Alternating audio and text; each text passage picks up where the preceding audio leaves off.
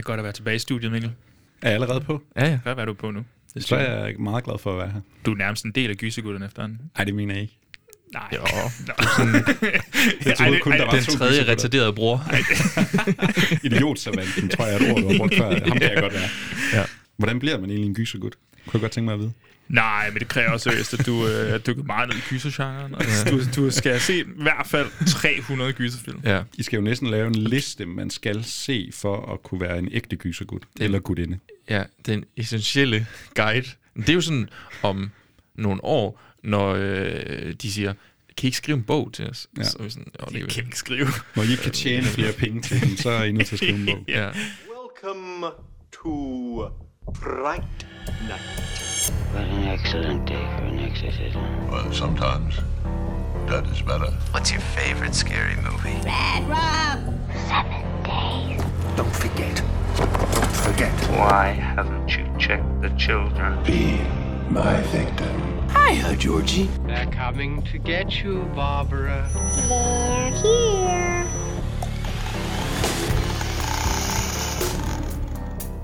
Nej, nu har du aldrig, du har faktisk fået sagt, vi har fået sagt gysergutterne flere gange. Vi er jo gysergutterne, Mhm. faktisk. ja. Hvilken episode er det her, Joachim?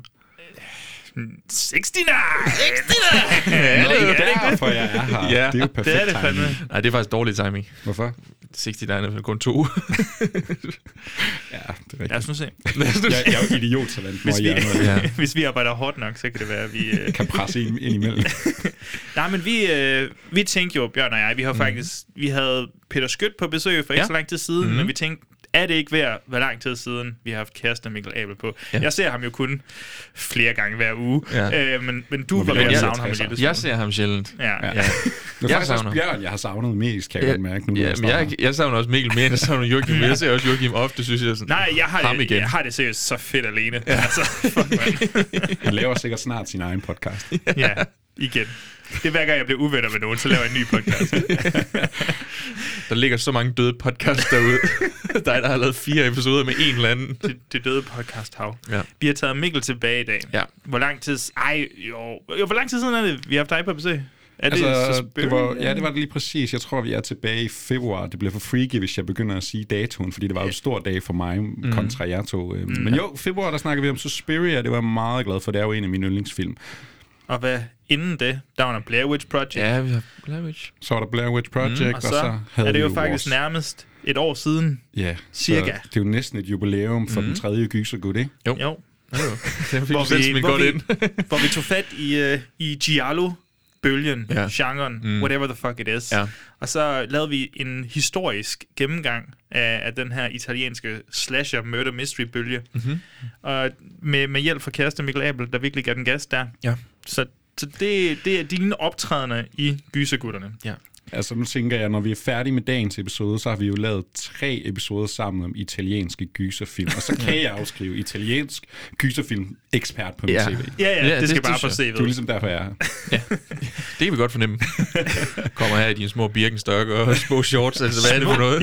Hey, jeg har været på ferie. Jeg lader som om, jeg ikke er taget hjem med. Men det er, jo, det er jo for de vel, altså det er jo det, for dem, der kender dig. Hvem, for dem, der nu ikke er stødt på Mikkel Abel før, hvad, hvad er du lige egentlig sådan for en person? Det er jo så...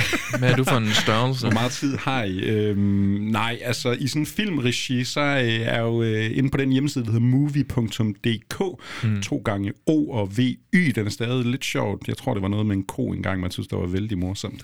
Det er Nå. jo muligvis... Øh, jeg kan ikke huske det. Nej, det er præcis. øh, der gør jeg mig som streamingredaktør og podcastredaktør, fordi sandheden er, at jeg har jo også en podcast sammen med Joachim, når han ikke står her ja. i verdens bedste podcast, Gysergutterne. Der var en, der engang skrev til os i Gysegutterne, fuck, jeg synes, det er godt, der var på movie. det, er jo, det er jo det bedste øjeblik. Ja, det var der var en, der fantastisk. skrev... Ham vores- bare øh, sende videre over til os, tænker jeg. Jeg ved ikke, det var godt. det Og han var så flink, det er så dejligt. Ja. Nej, så jeg gør mig jo derover, hvor jeg går og snakker og skriver om alt muligt. Mig og Joachim, vi laver jo uh, movie podcast. Det er jo faktisk for dårligt, at vi ikke har haft dig som uh, gæst i nu, Bjørn. Det Jeg ved heller ikke, også, hvad vi skal fanden finde der foregår, altså.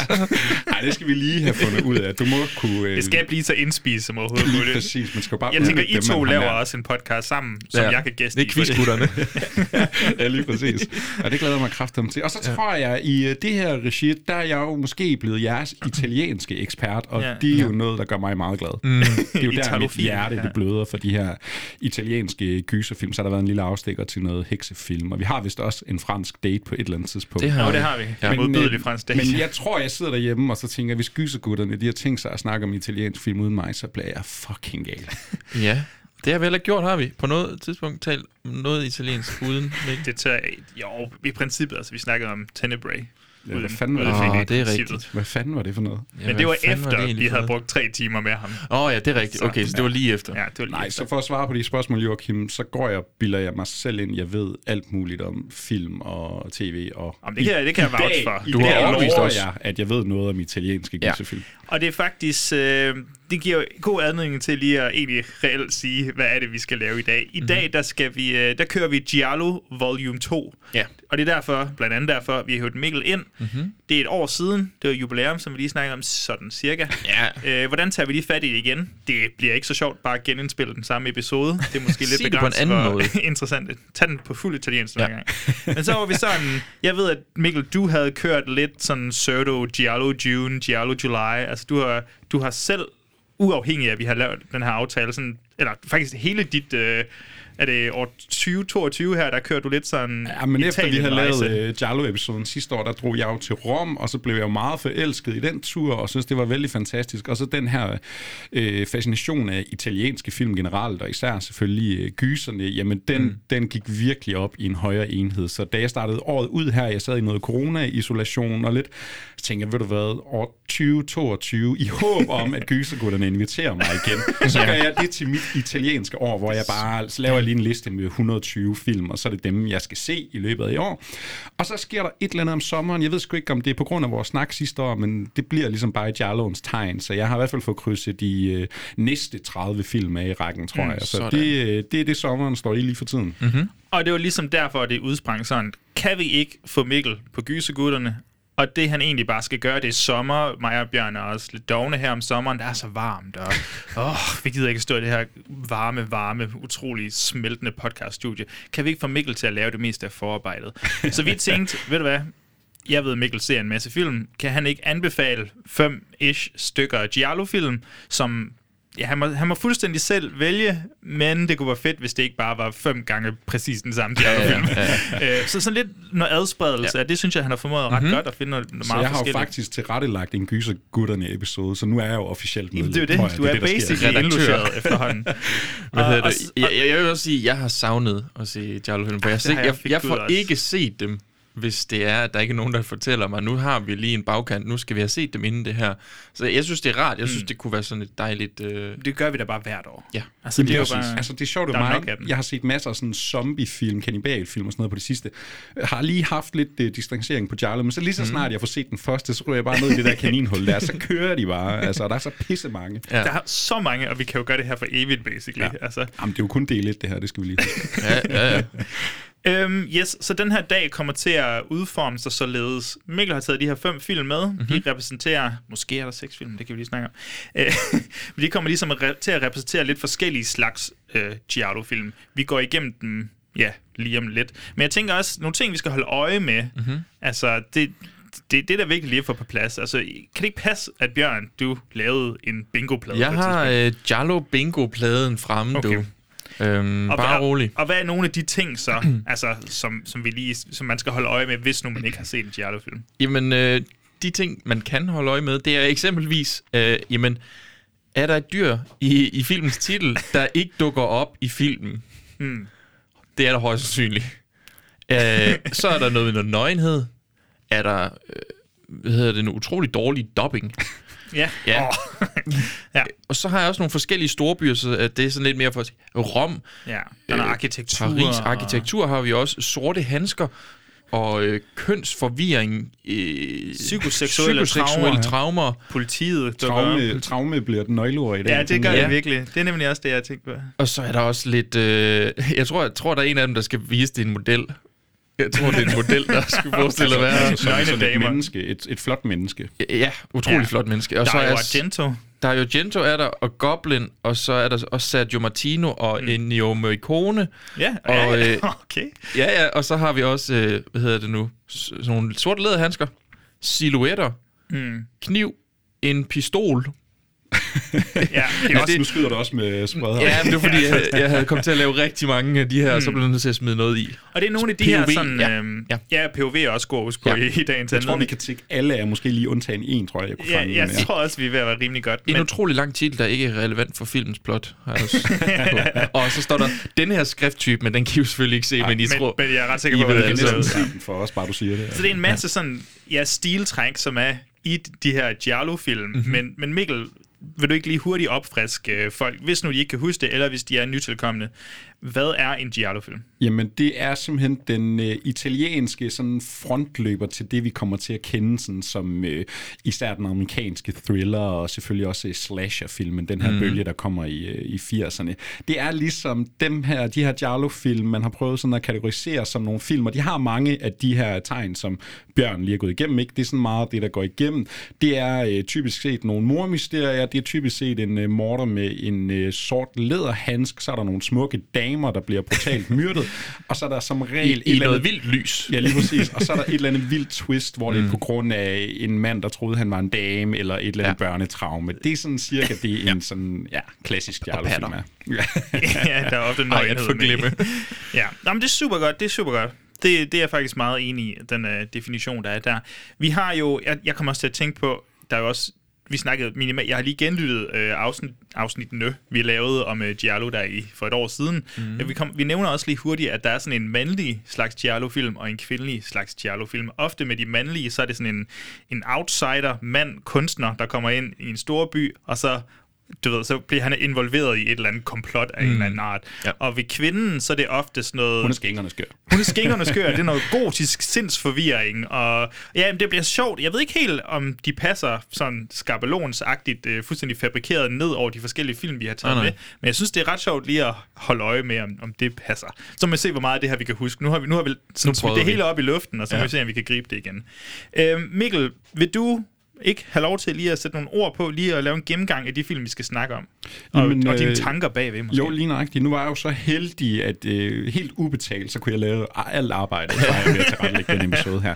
Det var en god deal. Altså, øh, aftalen var jo ligesom, kom med fem film, og så øh, fem Jarlo-film, vel at Mm, mærke, mm. og så snakker vi lidt og hygger lidt med dem, og nyder, at jeg selvfølgelig også er en del af gysergutterne.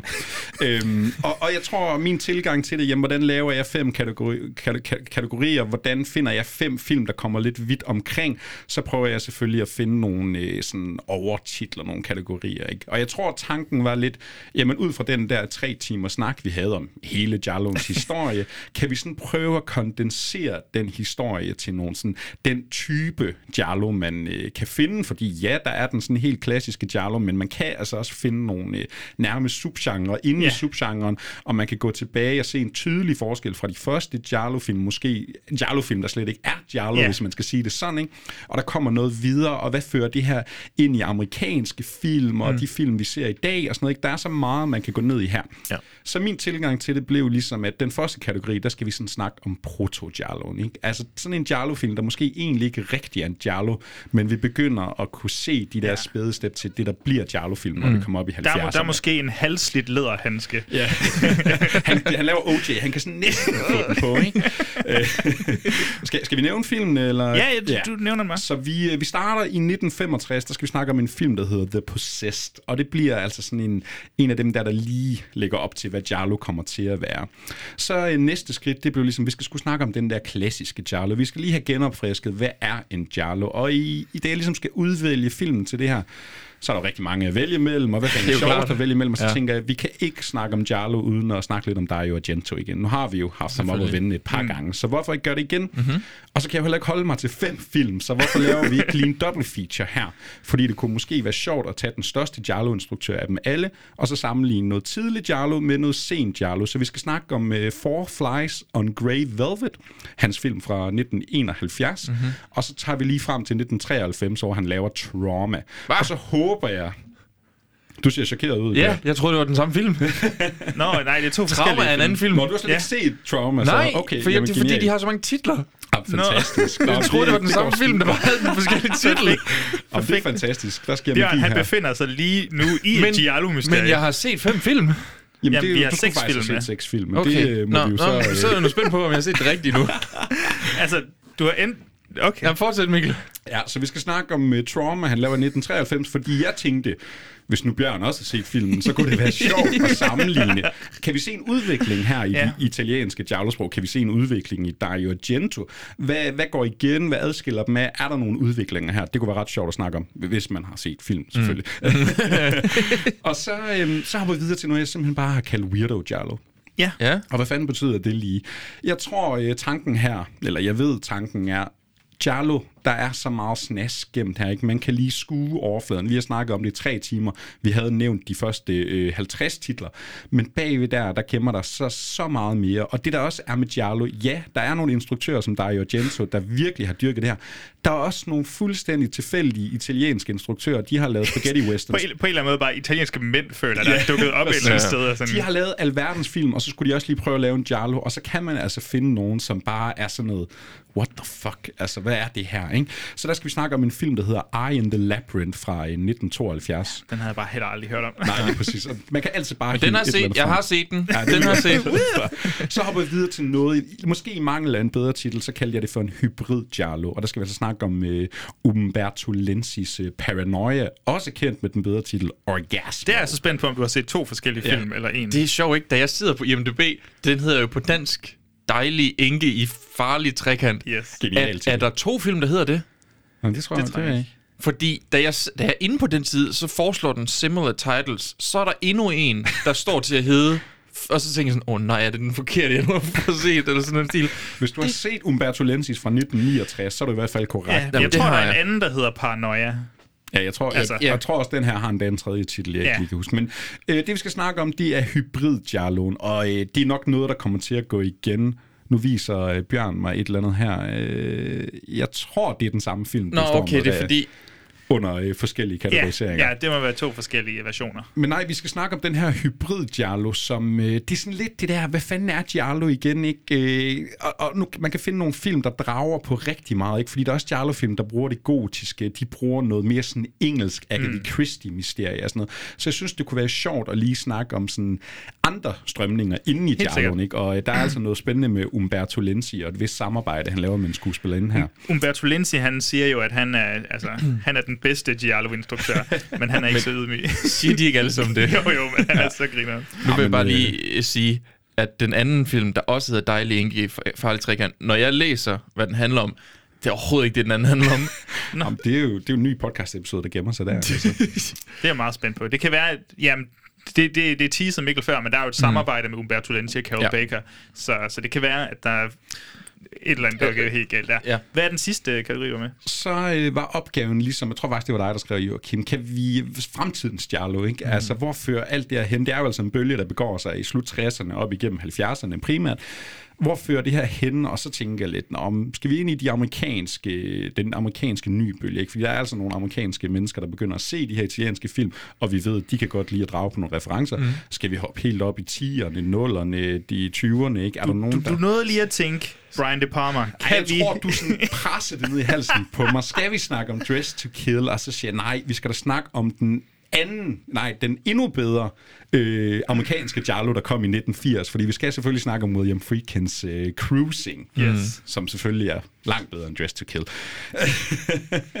så, Shit, så står jeg lige mellem jer. så skal vi lige snakke om øh, den amerikanske nybølge her. Ja. Sådan en som William Friedkin. Jamen, hvordan lader han sig inspirere af de her italienske slasherfilm, som han i, i, i hvert fald har set på et eller andet tidspunkt? Ja, det må han have. øh, for der er altså nogle ting, der går igen, og så på ægte amerikansk nybølgefasong, så vender og drejer de jo lige lidt tingene og prøver at gå til det på nogle nye måder. Så øh, vi skal sådan en god gennemgang af, hvad fanden kan Jarlo egentlig være? Det lyder også meget som om, vi kommer vidt omkring her. Det, mm. Jeg har set, set filmen, jeg har set dem alle sammen, og jeg synes, det er en, en, god, øh, en, sådan en god adspredelse, hvor man stadig veksler mellem det utrolig klassiske, og så virkelig det, som vi bare må erkende hedder, what the fuck. Ja, og jeg har jo virkelig også øh, været nede og dykke her, og jeg tror, det eneste benspænd, jeg fik, det var, du må ikke tage nogen, vi ligesom sådan har, vi havde ja. som en del af vores anbefalinger i den her Jarlo-episode. Mm. Så prøv at ramme efter noget, som jeg tænkte, det, bliver, det, det, det får os rundt i manesien, det her.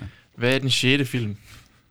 Altså, der er to Argento-film, og jeg tror, det er dem, du er blevet forvirret over. Hvad Fordi helvede- der er Four Flies and Grey Velvet, Ja. ja. og så er der Trauma. Ja. De, Jeg skrev ellers i parentes, Argento dobbelt, sjovt at sammenligne gammel og ny. Øh, Jeg, det, er fordi, jeg tror, at den dag, jeg laver den her liste med alle de ting, jeg skal mm. ligesom ud og have fat i, der laver også den for vores top 5. Jeg har set en film, der hedder Frightmare, og jeg ved ikke, hvorfor jeg har set den nu, fordi den er ikke... er det Pete Walker? Jeg ved ikke, en Pete Ja, Walker- det er Pete Walker. Jamen, det er jo fantastisk. Ham kommer vi også til at snakke om senere i dag, tænker jeg. Så der, er, der er nogle referencer Okay. der. Har I skrevet om den? Er den er den blevet nævnt ind i samtalen? Hvorfor Overhovedet ved jeg ikke, hvorfor helvede jeg har det herfra? Jamen, det er For den er fra 74, så det giver ikke engang mening i forhold til vores top 5. Lytterne skal vide derude, Bjørn har aldrig været bedre forberedt. Jamen, du har set noget i Jeg, hvert ved, fald. øh, øh, jeg ved ikke, hvad jeg skal Det er, sige. så, er, det er så ærgerligt, for jeg vil ellers gerne have haft din, eller hørt din sådan, holdning til de her to film. Fordi de er Altså, jeg har set spændende. Ja. Four Flies and Grave. Ja. Nå, den har du set før. Men jeg har haft respekt for, hvis du Ja. bare sådan havde set fem helt andre Jallo. Det havde også været sejt. Det havde været på en eller anden måde mega passende. Altså, de der titler der, der var lort. Nå, det, fuck it, det bliver spændende alligevel. Vi Nå. smider en trailer på til den første film, proto-Giallo-film, som er The Possessed. The whole town said Tilda committed suicide, but the whole town knew she was murdered.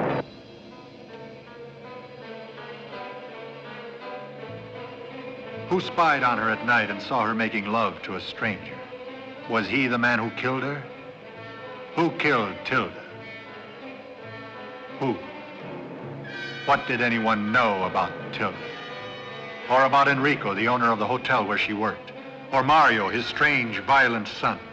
And Mario's silent wife, Adriana? And his sister Emma, charming and suspicious? Who was it wandering by the side of the lake on those windy winter nights? Who was she? Who was the Lady of the Lake?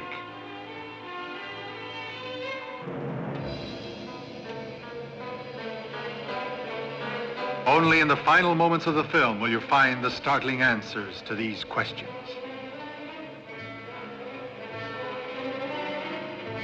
The Lady of the Lake. A film about a strange kind of love.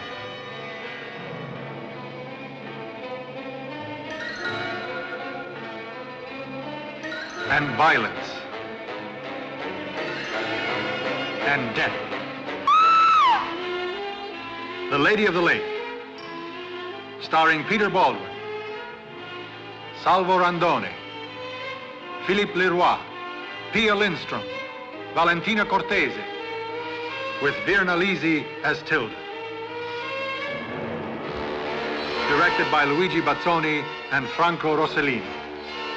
Coming shortly to this screen.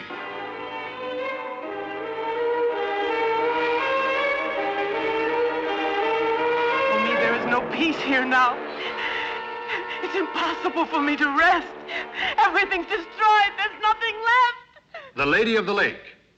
A film of psychological suspense and terror you won't want to miss. Som sagt, vi starter med proto-Giallo. Ja. Og det, det er jeg meget spændt på. Den har du fået set, Bjørn. Mhm. Mm-hmm. Super. Og går- hvad, du, du, du skrev The Possessed ind i søgefeltet. Jeg ved også, på italiensk så hedder den et eller andet, eller Kvinden i søen, eller sådan Ja, noget. Den er baseret på en bog, der hedder Lady of the Lake, selvfølgelig, Ja. med, også med en El italiensk titel. Donna di Largo, tror jeg, den hedder. Åh, Oh, smukt. stil. Beautiful. Måske ikke el, det siger de nok egentlig ikke. Il, il måske. Og, og Mikkel, hvad var, hvad var din tanke med den her film? Hvordan kan det være, at det lige var den her, du valgte som prototypen? Jamen, man kan sige, den sådan ægte prototype, den, Mhm. mm-hmm. de for, den man vil kalde den første Giallo-film, det var øhm, det er Mario Barbas, den her The Girl Who Knew Too Much. Og den har virkelig alle de klassiske Giallo-tegn, og det har vi jo også snakket om mm-hmm. i vores tidligere episode. Øhm, og så tænker jeg, kan jeg lige hoppe et år eller to frem, og så finde en, der også prøver at gøre det her, men, men altså uden det lige er en Mario Bava, eller en Argento, eller en ja. af de der navne, man kender. Kan jeg finde et eller andet helt tilfældigt, som lugter af noget Giallo her? Og der er altså den her uh, The Possessed, instrueret af en fyr, der hedder Luigi Bassoni, fætter til uh, Vittorio Storaro, øh, ham med fotografen. Vittorio Storaro. Storaro, ja, lige præcis. Vittorio, øh, som jo har filmet Apocalypse Now. Ja, ja. Og, Ja, jeg synes også, han dukkede op et par gange Ja. ja. sidst vi Ja. ja. snakkede. Øh, men ja, han instruerer den her The Possessed, og skal man lige kort forklare, øh, hvad den handler om, så handler den altså om en øh, amerikaner, er han forfatter eller sådan noget. Mm. Han flytter ind på sådan et hotel omkring en sø, han har øh, besøgt nogle år for inden, hvor han er blevet forelsket i den her lidt mystiske pige, han lidt har yeah. sådan i skyggerne opbygget et forhold til inde i sit hoved. Og da han så vender tilbage nu, der er hun ligesom død, hun er væk, hun ja. er forsvundet, hun begik selvmord, for, bliver han fortalt, men øh, han finder ret hurtigt ud af, at der er måske noget mere på spil her. Og så bliver det sådan en meget øh, atmosfærisk, melankolsk øh, sådan tur med ham mm. her fyren, der sådan snakker med folk, og ja, bare prøver at finde ud af, hvad skete der egentlig med hende her kvinde. Ja. Ja, nå, men det, det er godt sagt, og, og den er jo i sort-hvid, skal vi også lige huske på. Mange af de uh, Giallo-film, vi har set, er jo virkelig med sprudlende farver, og Argento, der virkelig bare giver den motherfucking ja. gas, og mm. ja, Barber for den sags skyld. Men, uh, men så er vi altså i sort-hvidt uh, landskab her, og jeg synes faktisk, det spiller ret godt, men vi kommer mere ind i i hvert fald i den første time af den her film, så mm. føler jeg, at vi er mere inde i sådan, der er sådan lidt en gotisk følelse, ikke? Og nu snakker vi om den der... Det er sådan meget noir. Ja, meget noir, og vi har endda den der fatalistiske fortællerstemme, mm. hvis jeg ikke husker forkert. Mm. Der er sådan, der, det føles bare så, så endegyldigt, som om, altså, at han måske er død, ham der snakker til os ja. lige nu. Mm. Hvad er det, der foregår? Og jeg tror egentlig, for mig, så var den sådan... Jeg sad godt nok i et stykke tid og tænkte, okay Mikkel, prototype Giallo. ja, ja, jeg kan godt se, at der er en outsider, der lige støder til her, ja. men, men hvornår kommer vi til Giallo-delen? Der er selvfølgelig noget, altså et mormysterie af en art, der er noget sex, altså seksuel intriger på spil, mm-hmm. men hvornår kommer vi til noget? Ja. Og det vil jeg så sige, det, det gør vi så heldigvis, og jeg synes faktisk, det spiller ret godt. Bjørn, jeg er lidt nysgerrig på, øhm, hvordan havde du det ved den her film? Fordi jeg ved, jeg ved vi har lidt forskellige filmsmag. Og, og jeg, han, har jeg set en sort, han har også set en sort-hvid film, det skal vi også lige understrege. Fra før 70'erne. Ja. Ja, Det, nu har jeg set uh, den her og The Lighthouse. Det, Ej, øh, jamen, jeg, sy- jeg, jeg, jeg, havde det på samme måde som dig, hvor jeg var sådan lidt, hvad fanden er det her for noget? men det var nok også, fordi jeg allerede, men, men jeg, jeg suspendede min disbelief ret lang tid, fordi jeg lige har set Frightmare, som jo var, hvor jeg også blev ved med at vente, hvornår kommer de her fucking Giallo-elementer, som aldrig kom. Mm. Øh, så da jeg så den her, så, øh, så havde altså jeg, jeg, var, jeg var ret godt underholdt, øh, fordi, men det var mere, jeg synes mere, den var sådan lidt øh, klassisk noir-thriller, hvor han, han, han kunne lige så nemt i min optik have været en detektiv, fordi den havde lidt, øh, du siger selv, at altså, selvfølgelig sort-hvid, det minder mig altid om den klassiske noir-film. øhm, men, men jeg synes ikke, altså, den var sådan vildt Giallo. Det var ikke, at, at, hvis ikke I havde sagt til mig, at det var en Giallo, så havde jeg nok ikke tænkt på det, men det er selvfølgelig proto, det er jo klart. Ja, det, ja, det, har det, nogle af det er jo slet elementer. ikke, øh, men den har nogle af de der elementer med sådan, men det var mystisk. Nej, hvor er den mystisk. Hvorfor er hun? Hvem er hende der, den nye kone der? Hvad er der med hende også? Og hvad er hun egentlig død af hende her? Ja. Øhm, Altså, den er jo på mange måder sådan mere litterær i det, ikke? Øh, Meget mere sådan et mormysterie. Man kan næsten læse siderne, ikke? Altså med den her fyr der grund. Og det er netop meget atmosfærisk. Og jeg vil også sige, mine tanker, jamen, det er måske ikke så meget øh, Dario Argento og Mario Bava, man leder sig over på. Vi er måske mm. nærmest mere over i sådan noget. Jeg kom til at tænke på både Twin Peaks, og ja. hvis man har spillet de spil, der hedder Alan Wake, ikke? Uh, altså, ja. meget sådan dystert, meget atmosfærisk, meget sådan... Altså, det er sådan lidt en form for tidlig Stephen King næsten. Altså også Jamen, med det der der, er med... klart nogle noter men det, ikke? specielt når du siger Alan Wake, det kan jeg faktisk godt se nu her. Og så kan man jo begynde at spørge sig selv, jamen Mikkel, hvorfor er det her så noget mm. proto-Giallo? Og så kan jeg jo spørge jer to, er der sådan noget Giallo at finde i den her? Altså, jeg teasede jo lige der med outsiderne kommer ind til, til byen der, og jeg tror, hvordan den person bliver, ja, på, på den ene side viklet ind i det her mormysterie, men også bliver så, hvad skal man sige, nærmest besat af mormysteriet. Altså, de bliver nødt til at finde ud af, hvad der skete mm. øh, i, i, hvad er det, uh, The Bird with the Crystal Plumage. Der ser han et mor, der bliver begået, og så er det ligesom den her person, der bliver, han bliver simpelthen nødt til at afvikle det. Det skal forløses på en eller anden måde, for han kan ikke Ja. stoppe med at tænke Og- på. Og her er det så kærligheden nærmest, som, eller sådan besættelsen som drivkraft. Og, og det er også den der, kan, han, kan man stole på det, man så? Ikke? Mm. Altså, Ja. var det, så man det, man faktisk så? Ikke? Og det er der mange, altså mange billeder, hvor det er det den kvinde, han kender, eller ja. er det ikke den kvinde, han kender. Så det er der, og så er der også en slutning, som jeg ikke vil spolere for folk nu, for jeg synes faktisk, den er ret god, men, men der er også en slutning, der lige får, får et dødstal øh, lidt længere op, som, som også hjælper på det. Jeg tror for mig, så var det sådan lidt, den er sådan lidt et mix af netop en tidlig Mario Bava-film, ikke? Altså, det minder meget om uh, The Girl Who Knew Too Much, når man ser den her. Den er sådan meget fin, det er et tillægsstykke til en, der er endnu mere klassisk, klassisk uh, Giallo.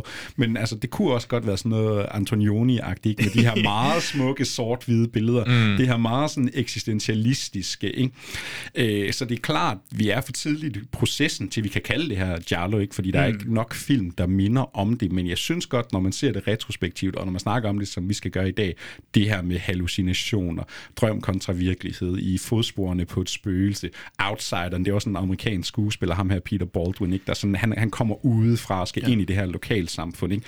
Og så netop, den er meget smuk og stilistisk. Måske ikke så meget arkitektur og storby lige her, vel? Nej, nej, men hold kæft, de sort-hvide billeder, der, de er gud, gudsbenået, og så mm. samtidig så er der det voyeuristiske. Der er netop det der med, at, kan det ikke passe, at det, er det ikke hovedpersonen, der overværer et eller andet sexakt, eller et eller andet, som han virkelig skal konfronteres med. Det er ren psycho, ja. altså. Det... Mm. Igennem sådan en peephole nærmest, sådan en tomagtigt. Nå.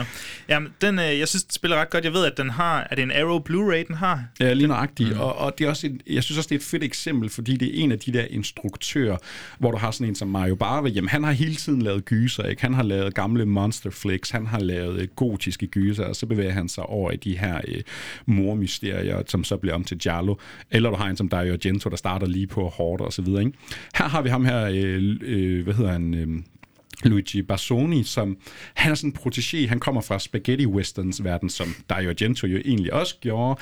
Øh, han kommer fra komedieverden, men begynder ligesom at kunne mærke, okay, det er her den italienske gyserfilm, den driver hen fra det gotiske, det, det atmosfæriske. Ikke? Vi begynder at komme mere over i de her mormysterier, og så tager man ligesom bare faklen op der og prøver at lave en film, fordi han har kun lavet den her, så laver han en scene, der hedder The Fifth Court med Franco ah, ja. som vist skulle være ret solid. Jeg har ja. ikke uh, selv fået den set. Den er også Arrow, tror jeg. Den har de også. Ja, lige nok det. Så det er sådan et sjovt eksempel også på den der. Nu, nu giver vi lige, ja, nu giver jeg den lige et skud og ja. prøver at lave en uh, i godsøjne Giallo-film. Ja. Altså, man kan også se, hvis man smider den på Giallo Bingo, ikke også? Det er ikke meget, den vinder på den. Der er ikke, der er ikke noget dyr med i titlen, altså. Titlen er ikke særlig lang, eller irrelevant, kan man sige. Der er ingen pærter med. Til gengæld, den der skrifttype, jeg har fundet en plakat med skrifttypen. Ja. Mm. Det, det, er, det er næsten en, en sikker vinder. uh, til gengæld, politiet er faktisk også en del af, det, det, det havde snakket vi også om, ja. men, men der er det ofte noget med, at de har brug for hans hjælp. Det har de også lidt her, men det er ikke sådan, at han, han lige pludselig får lov til at lege... Men de er også ofte lidt udulige, ikke? Altså, jo, politiet ja, ja. kan ikke udføre Jamen, ret det er det. Øh, han leger det lidt sådan en amatørdetektiv alligevel. Men ja, altså, jo, jo, jo, men, men det, altså, når jeg tænker på det, tænker jeg altid på de der, hvor det er sådan, øh, har du ikke lyst til, at vi lige gør dig til politibetjent i de næste jamen, to du tænker dage? på Crystal Plumage ja, der, er det ikke der, hvor han bare nærmest bliver overbetjent jo, efter jo, jo, lige 16 præcis. minutter. Det er, sådan, det, det, det er altid det, der er i mit hoved. Men det, det, der er heller ikke Edwidge Finney. Nej, Edwidge Finney. Ah, men der er en anden, nu, Så han, så havde Mikkel brølt, hvis Ja, han var med. ja, ja. Jeg skulle bare have valgt fem film med hende. det, det er næste gang. Så nej, den er måske sådan... Jamen, igen, vi gentager selv, men det er prototypen. Det Ja. er der, vi er ude i, men jeg synes, den fungerer rigtig godt. Jeg tænker, ja. skal vi ikke uh, tommel op eller tommel ned, om man anbefaler den her til folk? Jeg kan bare lige starte her. Jeg, jeg, jeg giver en tommel op. Jeg var meget besnæret af den her film. Jeg tror, at, at, at du fik lukket mig ind i det der med, at uh, er det egentlig Giallo? Og så har den bare en knaldgod slutning, så det, det fik mig lige med. Hvad med dig, Bjørn? Den er sort-hvid, det skal du huske. Ja. Den er fra før 70. Ja. Om det, det kan jeg godt, for jeg synes, man bliver draget af historien. Men øh, nu, jeg så den sådan kl. 2 om natten, så jeg er lå sådan perfekt. Ja, virkelig bare... Sådan og- søvndrømagtig. Jamen, det var sådan en halv, hvor jeg bare... Jeg, jeg, jeg, jeg kunne bare ikke bevæge mig og gøre andet end bare stige på den skærm og følge med i... Altså, det var helt perfekt. Jeg, jeg synes faktisk, det, det, var, det var en god oplevelse. Okay, så en Ja. lille tommel op derovre fra, og jeg går ud fra, at du... Ja, en kæmpe tommel op. Jeg var faktisk overrasket over, hvor godt jeg egentlig kunne lide den her. øh, Og jeg synes også, jamen er man måske Du har set den lige- før? Nej, jeg så den faktisk øh, som op til det her. Jeg, skulle jo, jeg har jo virkelig lavet research. Nå, Nå, Jeg har jo okay. set filmene, Bjørn. Nej, jeg, øh, og, og, er man ikke lige til Giallo måske, mm. eller Mormysterien, jamen så synes jeg også, der er noget til dem, der kan lide det mere atmosfæriske. Netop øh, lidt over i Twin Peaks-land. Ikke at der kommer nogle uler eller noget her, men der er den der bare sådan uncanny stemning på en eller anden måde. Ikke? Det, det synes jeg er fedt. Og øh, sjov lille note, jeg kunne læse mig til, den blev åbenbart nævnt i uh, Once Upon a Time in Hollywood i et uh, radiospot. Den har jo så åbenbart tre titler, så den bliver nævnt under titlen Love, Hate and Dishonor. Men, øh, Ej, en dårlig titel. Tar- Ja, lige præcis. Uh, men Tarantino beviser selvfølgelig, at han Ja. kender sine referencer. Det er sikkert hans yndlingsfilm over alle film i hele Hans verden. yndlings Giallo-film. Ligesom I 6.000 hørte andre det film, her han først. nævnt. Jeg synes, det var en knaldgod start. Øh, nu smider vi... Jeg tror måske bare, vi nøjes med en enkelt trailer her, men hvis vi kan finde en engelsk... Det er også det, jeg er lidt nervøs for, om der er engelsksprogede trailers til de her film. Men måske Det er der til, klart, ja. øh, til Argentos Four Flies on Grey Velvet. An evening of darkness becomes an eternity of terror and suspense as a killer stalks the streets of a city in search of unsuspecting victims to quench his never-ending thirst for blood.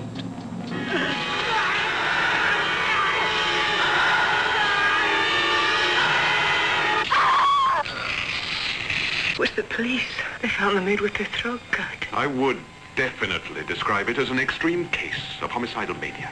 The patient was here for three years. It was our opinion that the patient was completely cured. I could kill you now, but I won't. I'll wait. Who's going to help you? An innocent man becomes a target of insanity as he steps into the crosshairs of a homicidal maniac with a need for revenge.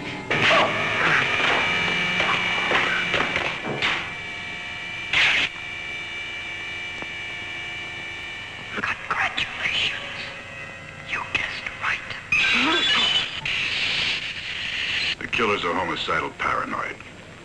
Cases like that commit the most horrendous crimes for what appear to be the most insignificant reasons. Stop acting like a baby. Stop crying. You hear? I never want to see you cry. What have you done now? You'll end up in an asylum. Asylum! Asylum! Maybe it's all a bad dream. I'm scared. What's the matter? What's happening? Look, I'm waiting for someone. Now you go out that door and you run. Four flies on gray velvet. Join us for a journey into the dark and endless caverns of a sick and twisted mind. Join us for a journey into living hell.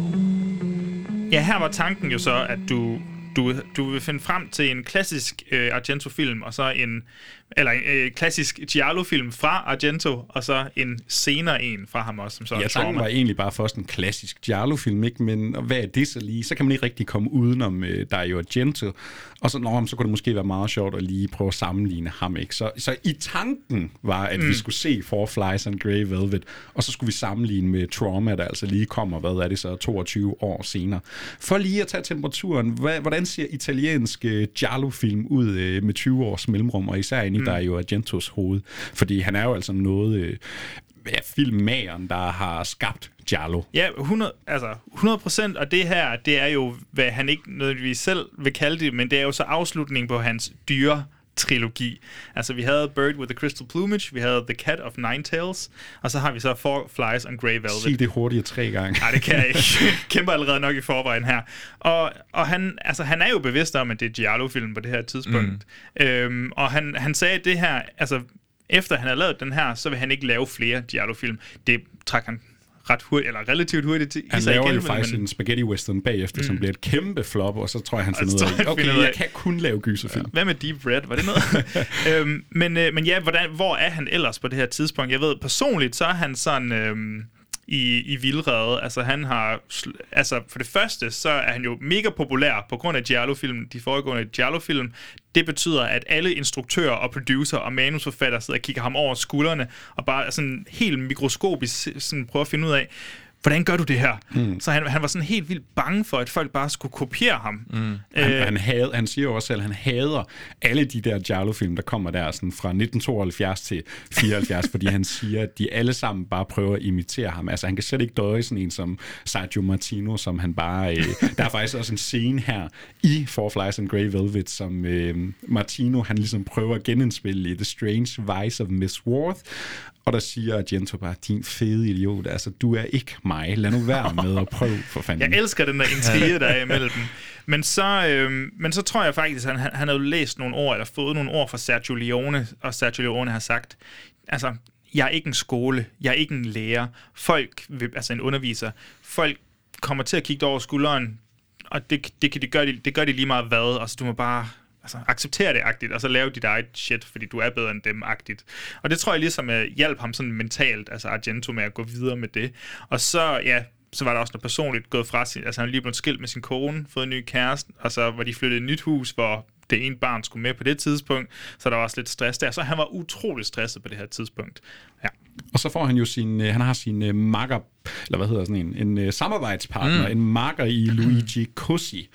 Og øh, kender man ikke lige ham, han er også den der type italiensk instruktør, der har lavet cirka alle slags øh, subgenre. Virkelig sådan journeyman. Det er. Alien-film og Star Wars rip-offs, og det er Cannibal-film og Giallo-film og det hele. Og han sidder faktisk også nede i den butik, der hedder Profondo Rosso, nede i Rom. Der kan man møde ham hen over disken. Og det gjorde din kæreste, oh. gjorde hun ikke? Jo, hun har lige været der og købt souvenirs med hjem til mig. Det var meget sødt af ham. Han var der selvfølgelig ikke for et år siden, da jeg selv var der. Der var han skulle nok ud og lave en Giallo-film. Eller det var utroligt trist. Men han har jo skrevet filmen sammen med Dario Argento. De skrev også The Cat O' Nine Tales sammen. Mm. Øh, Så de er sådan lidt et kreativt team på det her tidspunkt. Og som du var inde på, Joachim, jamen øh, Dario Argento, han ligger i skilsmisse på det her tidspunkt. Han er forbandet træt af sin øh, kommende ekshustru her. Og det er jo virkelig også noget, der øh, spejler sig i filmen, ikke? Altså, alene ham, der spiller hovedrollen, øh, hvad er hans navn, øh, Michael Brandon, han ligner jo faktisk en han. ung Dario Argento. Jeg skal ikke lade være med at tænke på det. Han de har samme virkelig... sådan uh, spinkle ydre, og det der lidt halvlange, fedtede, sorte hår. De er sådan lidt, uh, ja, lidt, lidt, lidt, lidt, lidt tynde i ansigtet Ja. på en måde, ikke? Ja. Så, så, så Luigi Cossi, han nævner også i flere interviews, at han har været meget åben om tilblivelsen af den her film, for jeg tror også, det er lidt hans claim to fame, ikke? at han har lavet de her film sammen med Dario ja. Argento. Øh, og, og han siger ligesom der, jamen det var sådan en sovterapi, som vi også snakkede om med blandt andet Suspiria, øh, at, at, at det bliver sådan en sovterapi for øh, Argento, det er hans måde at komme ud med nogle frustrationer. Og jeg ved ikke, kan I forklare plottet i den her film? Øh, Fordi nu er vi ude i klassisk Giallo, så det begynder Ja, at blive nu bliver det øh, meget svært. nu. Jeg mener, at Jeg var så forvirret. Michael Brandon, vores hovedperson der, Roberto. Roberto, han er trommeslager, Hmm. mm. kan det passe?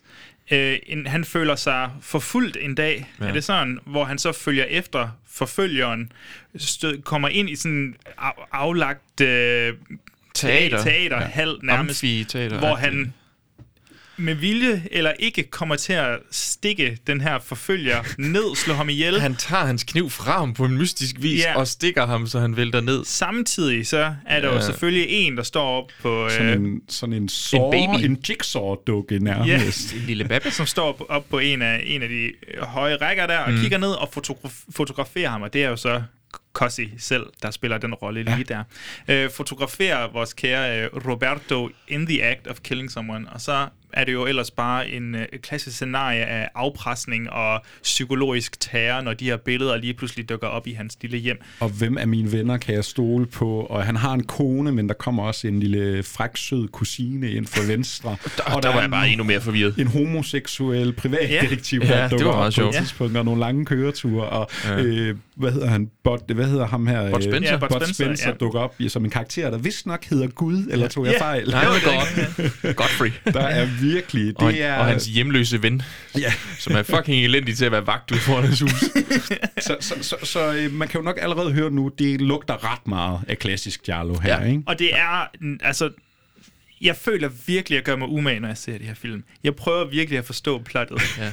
Men for satan, hvor er det bare nært umuligt Og- og- at deducere, hvad der skal til at ske. Og nu kommer vi virkelig ind på, hvorfor det her er klassisk Giallo, ikke Bjørn? Nu har du nævnt det der et par gange med uh, titlerne. Det skal mm. være noget med dyr og sådan noget.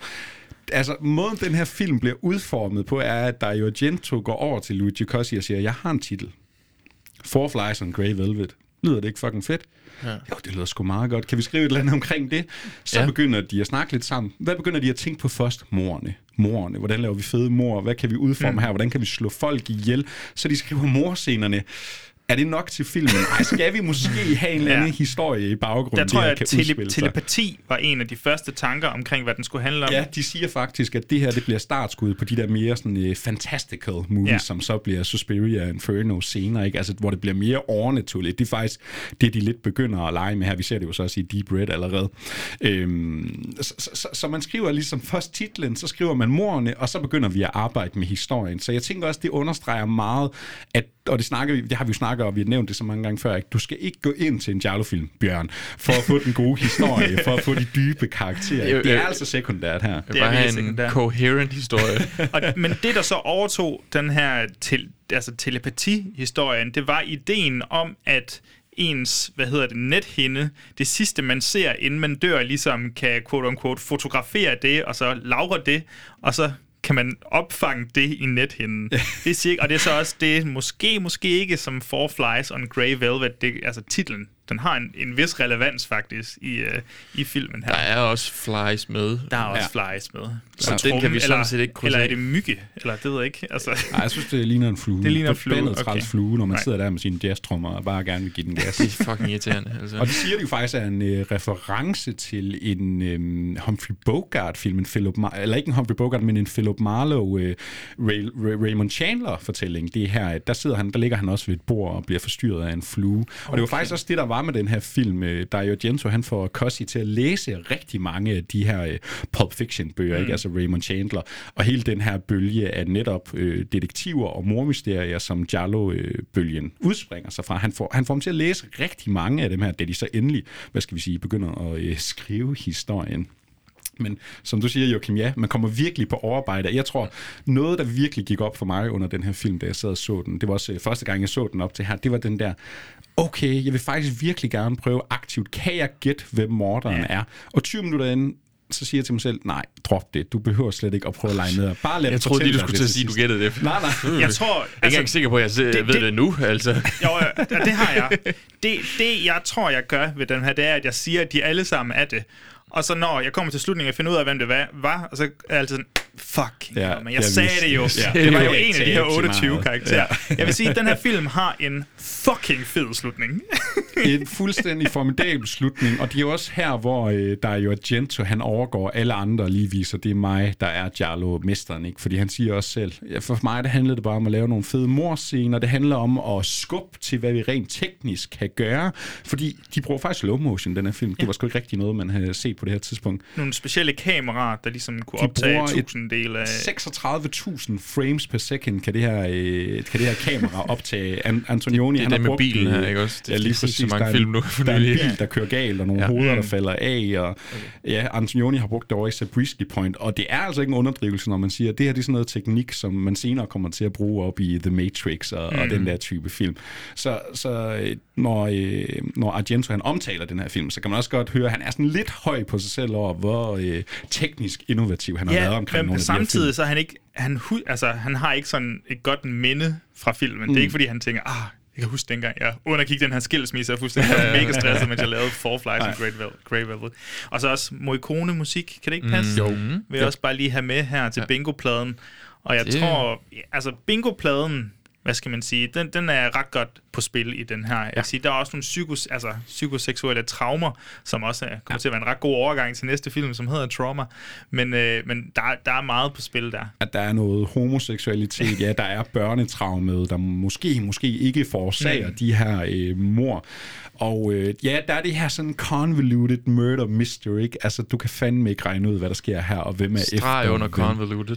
Og der er POV, og så kigger jeg over på øh, Joachim igen. Der er jo en anden fantastisk sekvens, som De Palma, han selvfølgelig kopierer senere, ligesom han gjorde med elevatorscenen i The Bird with the Crystal Plumage, fordi øh, Dario Argento, han bruger jo også split screen i den her film. Ah.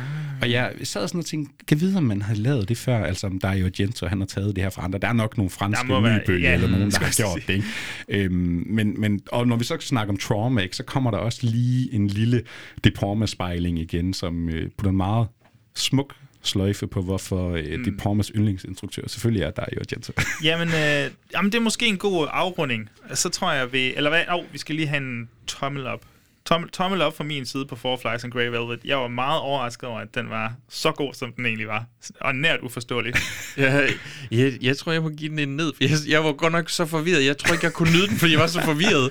Prøv at se jeg, den tror, igen. Jeg tror, hvis jeg ser den igen, så får jeg... Men, men som jeg har det med den første gang her, Ja. så synes jeg ikke... Okay. Øh, jeg, jeg, jeg, jeg er stadig forvirret. nu har de jo skrevet den omkring morscenerne. Hvad synes I egentlig om dem? Så har den noget sådan Altså, jeg synes, de er ret fede, så vidt jeg kan huske dem. Ja, det, er, det, er, det er sådan lidt typisk, jeg kan huske dem alle sammen nu. Jeg havde også den der oplevelse af, fuck man, det er netop sådan en klassisk Giallo, fordi den begynder også at minde mig så meget om så mange af de andre. Man får lidt svært ved at adskille Ja, i hovedet præcis. lige så snart den er Præcis. færdig. Ikke? Men ikonisk uh, slutning. Altså, det er. Ja. virkelig for fedt. Og jeg tror, at efter slutningen, så var jeg bare sådan, fuck ja! Yeah!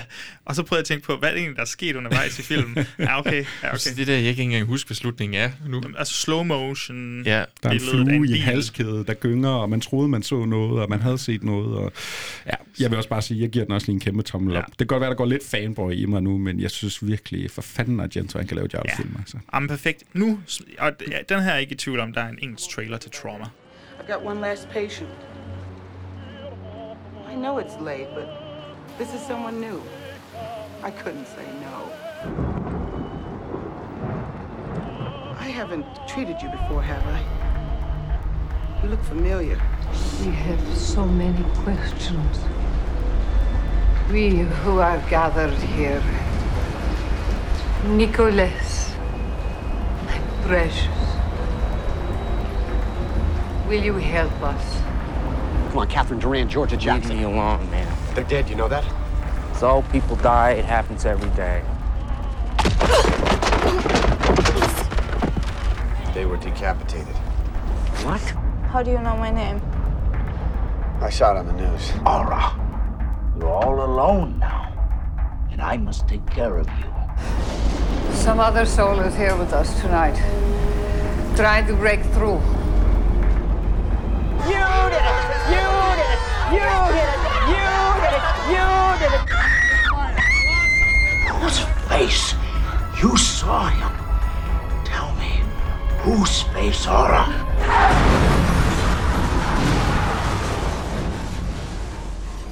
Bjørn, vil du starte med at fortælle, hvad Trauma den handler om? Det handler jo selvfølgelig om en kvinde, som øh, har fået et traume. Ja. Det er sgu meget rigtigt. Jamen, der kan se. Lad mig gætte, der sker noget. Øh, da, no- hendes venner bliver slået ihjel, og hun kan ikke finde ud af, hvem morderen er. Og da hun var barn, blev hendes forældre skilt, og faren slog moren ihjel. Nej, satans. Det er faktisk ikke rigtigt. Nej. Hvis vi vender og drejer den lidt i metaforiske øh, overgang og sådan noget, så kan det være, at du er sådan halv, halvt ret. Halvt ret, ja. Okay. Nej, men hvad, hvad var tankerne så med Trauma? Jamen, så tænkte jeg, Trauma, kan jeg finde en uh, Dario Argento? Det, der sker, er, han har jo ligesom hans, uh, hans rigtig gode strøm fra uh, 1970, hans uh, første film, The Bird with the Crystal Plumage, mm-hmm. og så tror jeg, jeg vil være så fræk og strække den frem til 1987, hvor han laver opera. Det er ligesom der, alle klassikerne... Hans bedste film. det er jo der, alle klassikerne ligger, ikke? Mm. Og hvad sker der så med Argento bagefter? Jamen, så bliver vi lidt ud i nogle halsløje 90'er, op i nullerne går det rigtig meget galt, og så prøver han at komme lidt tilbage. Nu har han jo nærmest lige udgivet en ny film. Øh, men jeg tænkte, kan jeg finde en af de gode der i 90'erne? Kan jeg finde en renskuret, sådan faktisk noget, der lugter af Giallo? Fordi det er også et spørgsmål om, jamen, kan man lave Giallo her mm. i 1993? Og jeg synes nok, øh, nu har jeg stadigvæk et par til gode af de film, han så har lavet i 90'erne, men jeg synes, Trauma alene i titlen er et ret godt bud på, hvordan Jarlo kunne se ud i 1993. Og øh, ja, skal man kort forklare, hvad det handler om, så er vi altså ude i... Øh, han har sin datter Asia Argento i, ja. jeg tror måske, nej, det er ikke hendes første filmrolle, men den første film, hun laver sammen er hun med faren. igen? Ja, der er en scene i hvert fald. Ja, vidste de bare. Øhm, hun, hun er stukket af fra sådan en uh, mental institution. Hun mm. lider af noget anoreksi. Hun uh, har nogle traumer og lidt forskruet op i hovedet. Hun er stukket af, og så støder hun sådan lidt tilfældigt på, uh, er han sådan en, uh, laver han noget radio, eller hvad er det, han gør? En fyr? Jeg, jeg kan helt oprigtigt ikke huske, hvad han laver. Han, han tegner, eller sådan, jeg kan sgu ikke huske det. Han, hun uh, støder på den her fyr, og han prøver sådan ret hurtigt at komme ind på, han skal hjælpe hende. Hun, kan, hun er sådan meget forvirret, hvor er hun henne, og alt, hvad sker der? Mm. Og der er nogen efter hende. Og så finder vi ud af, at der er nogle lidt mærkelige forældre, der er noget med nogle seancer, der er noget fra der, grunden til, at hun ligesom er kommet væk fra det her hjem. Hun har set sine forældre faktisk blive slået ihjel. Der er en morder, der har stået... Ja, halshugget. Der er en morder, der har stået ude i øh, gården med ligesom hendes forældres hoveder. Og så bliver det sådan et fucking random mysterium om, hvad er op og ned her. Hvad ja, så hun egentlig? Hvem er de her mennesker? Og hvorfor skal de alle sammen have hugget deres hoveder af? Og det bliver meget udført. Og jeg tror, er det Tom Savini, det der laver effekterne? Det er selveste Tom Savini, øh, der laver Så vi får lov, altså her. his will roll, ja, indeed. det er også, uh, Dario Gento, han laver jo den her Two Evil Eyes, som bliver sådan en koproduktion sammen med uh, George Romero. Uh, så det bliver også, uh, Trauma bliver han sådan første helt uh, amerikanske produktion. Ikke? Så han kommer også lidt på nyt land her. Mm. Så det er jo også spændende, det der om, nu har han lavet italienske Giallo, nu kommer han over i amerikansk, øh, på amerikansk grund. Mm. Kommer vi mere over i noget slasher her? Det er jo så spørgsmålet. Ja, altså, da jeg så den her for ikke ret lang tid siden, der var jeg virkelig, der blev jeg virkelig overrasket, fordi jeg vidste, jeg havde, jeg vidste godt, hvordan du havde det med den her film, Mikkel. Sådan, ja, Argento er tilbage, men hvor god var den egentlig? Jeg må sige, da jeg sad og så den her film, der, der var et eller andet ved den, både i form af, at den var så god, og så dårlig, Ja, ja. at jeg blev fuldstændig besnæret af den. Altså, den, den er på en og samme tid klassisk Argento, altså han giver den virkelig gas stilistisk, og, og mormysteriet er fuldstændig fucked up, og, og, og man kan altså nærmest ikke gætte sig frem til, åh, jeg vil sige, jeg havde faktisk en anelse, men, men det var fuldstændig, men, men, men de små ting, der sker undervejs, og inklusionen af nogle karakterer, en, en børn, barnekarakter, er fuldstændig mærkeligt, og så, Skal, vi- skal vi lige sælge den til lytterne og Bjørn igen? Ja. Altså, den har jo en af de mest vanvittige slutninger i nogen sådan... I sagde I også lige før. Ja, men det Ja, her, men- det er next level. Okay. Altså, der er, lad os sige det, jeg synes ikke, man skal afsløre det, men der er en meget specifik grund til, hvorfor morderen hugger hovedet af samtlige ja. mennesker, øh, morderen støder på. der er en sammenligning, jeg vil lave, men jeg kan ikke helt slippe afsted med det, tror jeg. Uden at spoil. Uden at sp- Nej, jeg tror faktisk ikke, det spoiler. No. Nej. Men jeg tror, jeg vil sige lidt Malignant vibes, på en eller anden måde, hvis du forstår. Ja, men det synes jeg En godt, lille man kan bitte sige. Det smule. kan man godt sige. Og Jeg tror, det er en god sammenligning, fordi der spoiler man ikke helt, men hold nu kæft, hvor det, altså, når revealet kommer, det er for fucking Jamen, det fedt. er det er så kikset. Det er så Og fedt. det er en af de der slutninger, hvor man sidder de sidste tre minutter med sådan en åben mund og bare sådan, hold, wow, what the fuck? What the fuck? Jeg ved også, uh, Piper Laurie fra Carrie mm. uh, spiller jo med som, som moren, der desværre går bort tidligt i filmen. Og så spørger jeg dig, Joachim, hvorfor caster dig Argento Piper Laurie? Uh, altså, er der en specifik årsag? Der er en meget specifik årsag, Nå, fordi i øh, der er jo Argentos selvbiografi, så skriver han, ja, jeg castede øh, Piper Laurie, fordi hende kendte jeg blandt andet fra øh, Brian De Palmas Carrie, hvor hun jo også spillede en lidt øh, ond og Mm. bestialsk mor. Og så skriver han meget fint, nu har Brian De Palma jo imiteret mig så mange gange, så nu er det på tide at gengælde tjenesten. Det er fedt. Det er rigtigt. Altså, Brian De Palma har både imiteret og nærmest perfektioneret det, Argento prøver at gøre. Og så er der jo også en anden Brian De Palma connection. Vi har jo, øh, hvem står på soundtracket her? Jamen, øh, Ennio Morricone og Dario Argento, de blev jo rapplende uvenner efter faktisk Four Flies and Grey Velvet. De kunne sgu ikke sammen mere. Det var, det var fordi Argento sagde, kan du ikke lave det lidt anderledes? Og der er ikke nogen, der fortæller Il Maestro, at du skal lave det Nej, lidt anderledes. Så de arbejder først øh, sammen på et senere tidspunkt, og så øh, går man selvfølgelig over og prikker Goblin-vennerne på skuldrene fra blandt andet Suspiria. Kan I hjælpe her? De havde sgu heller ikke lige tid. De skulle nok også lave en eller anden snasket øh, slasherfilm. Og så kigger man selvfølgelig Brian De Palma over skulderen, fordi så er der jo en fyr, der hedder Pino Donaggio, som yes. jo har lavet nogle meget smukke øh, musikalske øh, scores til især Brian De Palmas film, og andre Giallo-film for den sags skyld. Ja, og så tror jeg lige en, en øh, og det bliver måske for internt nu, men fotografen på den her film, Rafaele Mertes, han, han har jo skudt The Sect, som vi så sammen. Fantastisk. Så er Michael alle Suavi, ham der lavede, ham, der lavede den der Aquarius uh, mu- musical slash stage, Stage fright. fright. Ja. ja, så det, det skulle jeg bare lige have med der. Og, og nu kan jeg jo ikke rigtig spørge dig, Bjørn, da du er lidt ude for trauma-line her, ja. men Joachim, kan du så se en eller anden sådan spejling? Kan du se en udvikling her? Altså, hvad sker der for, hvis vi skal kalde trauma for en Giallo-film? Hvad sker der så her? Altså, jeg vil sige, at morerne er blevet mere bestialske siden Four Flies and Grey Velvet på en eller anden måde. Altså, der er virkelig et fokus på de her special effects, og det kommer nok i form af, at vi er forbi 80'erne nu, hvor Tom Savini reagerede som en anden rockstjerne. Øh, men, men, men faktisk vil jeg sige, den er på sin vis meget ens med en klassisk Giallo, eller i hvert fald Four Flies, fordi den er så nært uforståelig, den er så grotesk, der er stadig den her, det her fokus på det stilistiske. Der er helt vildt meget håndholdt kamera i den her, eller meget st- steadicam, men, øh, men samtidig så er den stadig virkelig bonkers, Ja. og, og fuldstændig... Altså, jeg, jeg havde en fest med den her film. Jamen, og jeg synes, hvis man sådan skal prøve at adskille dem lidt, så synes jeg, man kan mærke, at det bliver sgu sådan lidt mere øh, dystert. Altså, mm. det regner konstant i den her film. Øh, det er meget sådan tungt, det er meget psykologisk. Nu er det ikke bare det der barnetraume, der ligesom Hvor, bliver... hvor øh, tager den sted hen? Jamen, jeg Det er i i USA, Amerika. ja. Det er sådan, ja, det er bare okay. i Okay. en eller anden by. Ja. Det er ikke bare lige det der barnetraume, der sådan, øh, udfolder sig til sidst. Altså, det er meget gennemgående. Ikke? Hun lider af anoreksi. Hun er Mm. blevet total sådan, altså, sat til en side, hende her, den unge pige. Ikke? Altså, det er virkelig sådan en lidelseshistorie, og folk er virkelig Altså, hun er jo onde. 16 i den, og ham her, er det Christopher Rydell, der spiller hovedrollen. Ja. Øh, han, han er også lidt for tiltrykket af hende. Lige præcis, og øh, der er jo et meget famøst skud, hvor ja, Asia Argento, hun jo øh, viser sine bryster. Hun er altså kun 17 år, da de øh, skyder film. Og det er faktisk noget, både hende og øh, Dario Argento har reflekteret meget år siden, at det var faktisk virkelig ubehageligt for dem at skulle ja. filme den her scene. Men øh, ja, Ja, det kan jeg fandme godt forstå.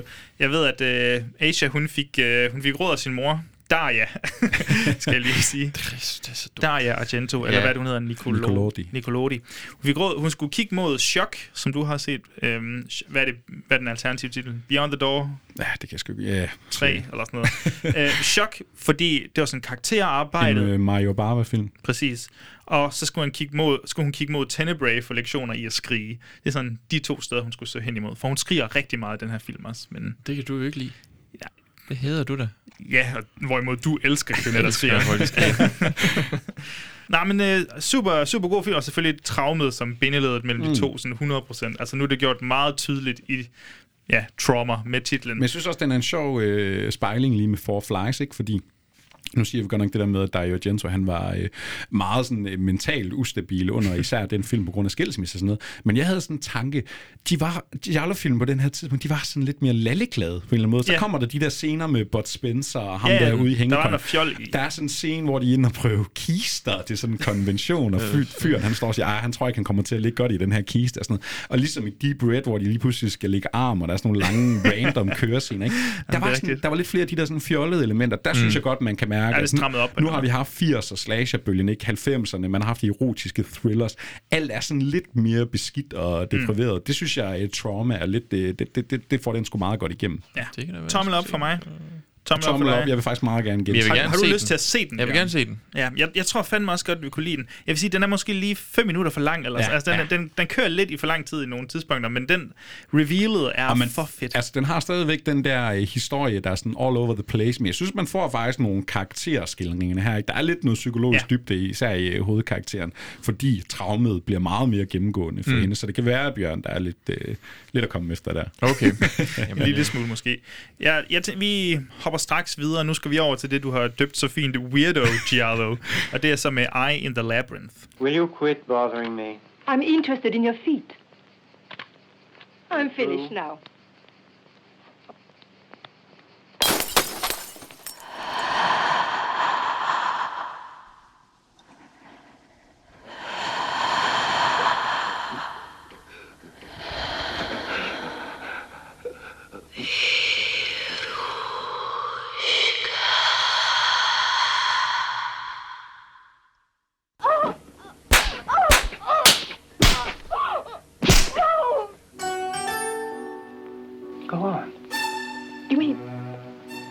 Tell me that you've been recording everything we've been saying? Don't worry, noises are what I'm after, not words. I don't give a shit about what you've been saying. Uh, signorina. I wanted to tell you there is somebody in town that maybe can help you. Who? Somebody.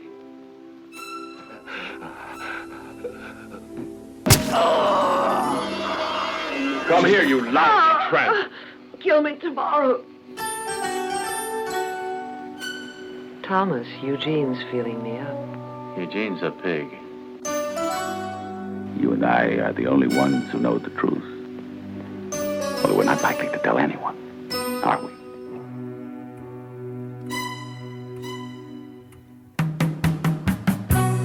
He was my doctor, the only man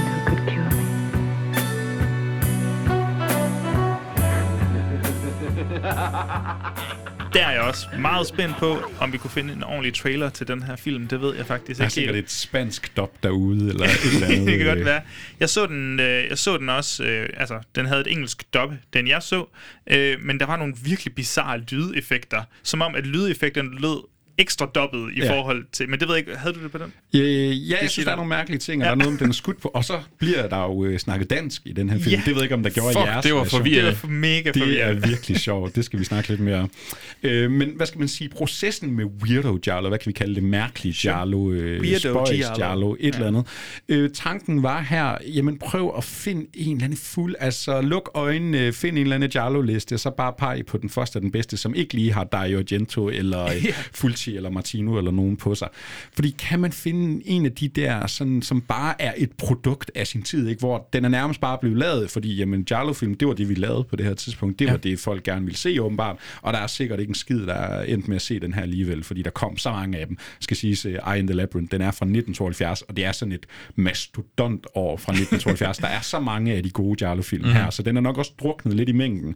Jeg kunne se, at den havde øh, 836 ratings inde på øh, IMDb. Så det er altså, 37 nu. Ja, genialt. Og det er jo selvfølgelig 10 ud af 10, ikke? Ja. Øh, Så vi er ude i noget meget snævert her. Ham her, øh, instruktøren øh, Mario Caiano, tror jeg han hedder, eller Sure. sagt med italiensk øh, Mm. accent. Han er en af de der typer, der bare har lavet en af hver, ikke? Altså spaghetti westerns, øh, pol- Ja. polici- Policetti og Giallo, whatever. Han skal bare tjene nogle penge. Og så får man en film som Eye in the Labyrinth, og ja, hvad sker der så? Jamen, øh, så sker der det, at Joachim sætter sig ned og ser den, og så... Øh, og Han så har en pissefed plakat, vil jeg lige Den har en super fed plakat. Det, det er sådan en... For mig, så når jeg tænkte, wow, det- altså... Enten så har de bare kastet alt, hvad de kunne. altså, throw everything and see if it sticks, ikke? Mm. Øh, fordi jeg føler allerede, at bølgen her begynder at mutere sig så. Altså, det er som om, at vi får en Giallo-film, eller en slasher-film, men den finder sted på en ø nærmest, mm. og så bliver det sådan noget øhm, kammerspil mellem otte forskellige mennesker, der bare snakker med hinanden. Ja. Og så kommer der et, et reveal, som nærmest er skrevet til at skulle være altså, så kikset som... ja, og den, jeg, læ- jeg kunne læse mig til, altså den starter med et citat, noget omkring sådan et menneskets labyrint Ja, ja, ja. Og man sådan, nå, men det var lidt den der trend med, at man bare puttede sådan Edgar Allan Poe citat på i starten, fordi så tænker man, om folk de vil godt se en Poe-adaptering, det giver lige noget, sådan, Mm. øh, noget merit til noget rigtig Ja, kunstnerisk her, og så prøver vi at strikke et eller andet sammen her. Og så ender man med en historie, det er en kvinde, der er sådan i en mareridtsekvens, hvad ser hendes øh, fyr ligesom blevet slået ihjel ned ja. i sådan en tunnel, og så han, så, han, så så han faktisk, så vågner hun op, og han er faktisk forsvundet. Ingen ved, hvor han er. Hun kommer ud på den her ø, hvor hun møder nogle ekscentriske mennesker, der bor sådan i sådan et sommerhus. Og så begår hun lidt så derude og prøver at finde ud af, fordi det viser sig, at ham her mand, de har ligesom set ham her fyren, og han har også været der. Og så er der folk, der begynder at dø omkring hende, og hvem er hun, morderen hun har her? lidt sådan nogle syn, ikke? de der mærkelige Ja. syn. ja, fordi nu er vi også lidt ude i en uh, subgenre, i subgenren, ikke? fordi man kan snakke lidt om de her psykedeliske uh, Giallo-film. Nu skal vi også Ja. snakke om noget Lenzi senere, han var også uh, meget glad for det her. Uh, men ja, men sådan, det bliver meget, endnu meget mere det der uh, sådan virkelighed kontra drømme, ikke? Og, og er der nogle stoffer involveret her? Ja, og det bliver meget... Altså her har vi outsider-kvinden, mm. der kommer ind på en slasher-ø, og så er det sådan sex og intriger, der, der er bundet op på det. Og samtidig så øhm, der er den der isolation, som vi ser i den kvindelige Giallo-film, Mm. hvor de bliver sindssyge Ja. på, på en ø. Det er der, men hun er bare sammen med otte liderbukse og, og hende der fra Suspiria. Ja, Alida, Alida Valli. Og fra min kæreste yndlingsfilm Howling 2 dukker Sybil Danning jo også op. Hun er jo altså ja. en meget ung Sybil Danning er med i filmen Ja, her. Og viser selvfølgelig sine bryster, fordi ja. hvorfor skulle hun ikke gøre det? Jamen selvfølgelig, og samtidig så har vi jo sådan en... voldtaget, det er klart. Og samtidig så har vi også noget, øh, noget køn, hvis man kan sige det sådan, noget, mm. noget Mhm. kønsforvirring, Ja. øhm, som jeg siger lidt øh, barskt her. For der kommer også noget reveal-hister her, og mm-hmm. jeg, jeg er meget puzzled over den her film. På en eller anden måde, så kan jeg godt forstå, hvorfor at den er så ukendt. På en anden måde, så synes jeg, det er virkelig fedt, når man sådan har set de 20 første Giallo-film, mm-hmm. og så stød på den her, der ligesom mixer og matcher, som det passer. Ja. Øh, ja. Jamen også, man kan også se det sådan bare på stilen og udtryk, ikke? Altså, det er virkelig sådan low budget, det her. Det er altså ikke alle instruktører, der bare lige kan få et Dario Argento-budget til det her. Det er ikke alle, der har en Salvatore Argento til at holde en i hånden og sige, prøv at gøre sådan her. Eller en Morricone, der kan lave noget smuk musik. Det bliver altså også bare lidt nogle øh, halv samlebåndsfilm, ikke? Det bliver bare sådan lidt, nå, ja, det bliver sådan nogle Dario Argento-imitatorer, der prøver Ja. ja. at gøre ham kunsten efter, ikke? Så man kan også godt se retrospektivt, hvorfor Dario Argento har sagt, hold kæft, hvor har I lavet meget lort på min bekostning, ikke? Altså, øh, jeg, jeg synes, det er, det er en meget spændende film i, i sin, altså i hvor lille den er, ja. og hvor langt ude den på en eller anden måde. Og så er der jo noget dansk dialog deri, som er helt fantastisk, fordi i mit dop, så var der altså nogen, der sagde med københavnsk accent, der er sgu en, der går noget i vandet, mand. Ja. Lad os gå ned og se nærmere på det. Ja. ja, jeg skal ned og se nærmere på det. For helvede, så det er tager de sjovt. hendes tøj, og så står de sådan... Ja. Og så går det igen. Det er fantastisk. Er det Phenomena, som er den anden, hvor der Ja, er det er dansk? rigtigt. Ja, Ja, ja. Der er også noget dansk, men, og de er næsten der er tyskere, eller sådan noget. Det er Ja. ja. meget mærkeligt. Ja, det er, fordi den foregår nede i sådan noget Schweiz, gør den ikke? Eller Jo, sådan et, et eller andet sted Øh, der, tror jeg. ja. Det er så mærkeligt. Ja, jeg, jeg, altså igen, det var sådan, jeg, jeg så øh, meget sent om aftenen, og så jeg lå bare og stenede, og så lige snakkede dansk, og så, åh? De nævnte Danmark, de nævnte Danmark. Danske vinkel. Jeg var også fordi, jeg synes, det var så underligt, det hun gjorde. Ja. Altså, sådan, hun går ned, svømmer øh, nøgen det her sted, og så svømmer hun bare væk. Det er ikke noget med sådan, jeg skal lige, hej, hej drenge, jeg skal lige have mit tøj, tak. Det er bare sådan, nå, men så kan jeg jo ikke komme tilbage. det, det er jo bare ærgerligt for mig. Super random. Ja. Ja, ej, ej, jeg synes bestemt, den kan noget, og det er også derfor, jeg tror, jeg må, jeg må, ja. jeg må give den en, en tommelfinger op, mm-hmm. men, men på, altså, kun hvis du har set de første 15-20 Giallo-film. Der tror jeg klart, du Det er ikke får mest ud af det. Okay. Jamen, det, ja, men det, det, det, jeg kan jeg nok godt følge på en eller anden måde. Jeg synes, at, jeg tror næsten, det her det er en af de bedste, vi har set af dem. Jeg synes Okay. virkelig, den er hvor god. Det synes Og- jeg faktisk er vildt. Og en af de bedste ting, som Giallo-filmen kan for mig, og det lyder underligt også, men det er, så har jeg lyst til at tage på ferie der, hvor de er. Ja. og jeg havde sygt meget, Meget til eksotisk. Jeg Den der, så meget lyst til at tage på ferie det sted, og jeg aner ikke rigtig sådan 100% hvor de var, men de var, de var i Italien. Det var, Island. Ja. Ja, Ja, jeg, synes også, og den har et pissefedt slutskud, det vil jeg bare lige sige. Vi, det ligner næsten sådan noget motorsalgsmassakren, eller mm. det er pisse sejt. Ej, jeg giver den også en lille tommel op. Det er ikke her, man øh, starter, men mm. er man til noget weirdo giallo, og for lige at se, hvad den også kan, så er det et rigtig fint Sådan, bud. den har et ret sjovt reveal. Mm. Sådan lidt, Ja. lidt kikset. Lidt kikset, meget sødt. Ja. Skide godt. Vi øh, hopper straks videre. Det er dog lidt tilbage i tiden faktisk, men vi hopper tilbage til hybrid gialloen Paranoia, eller med den lidt bedre titel, Orgasmo. A wealthy jet set widow arrives in Italy searching for thrill. Only to fall victim to a diabolical plot against her mind, her millions, her life.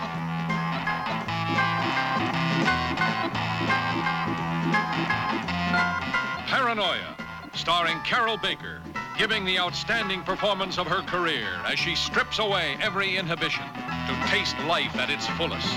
Co-starring Lou Castell as Peter, the man she loved and learned to hate. With Colette Decombe as Eva, third angle in an evil triangle. Why don't you surprise me and ask to have a drink? The virile young American uses love as a tool to strip her bare of her morals.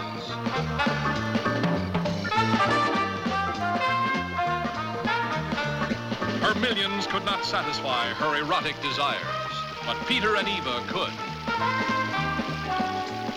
Lou Castell as Peter and Colette de Decombe as Eva are cool perfection as the wild young couple who promise love and deliver paranoia. Carol Baker is breathtaking as the pawn in an extortion game.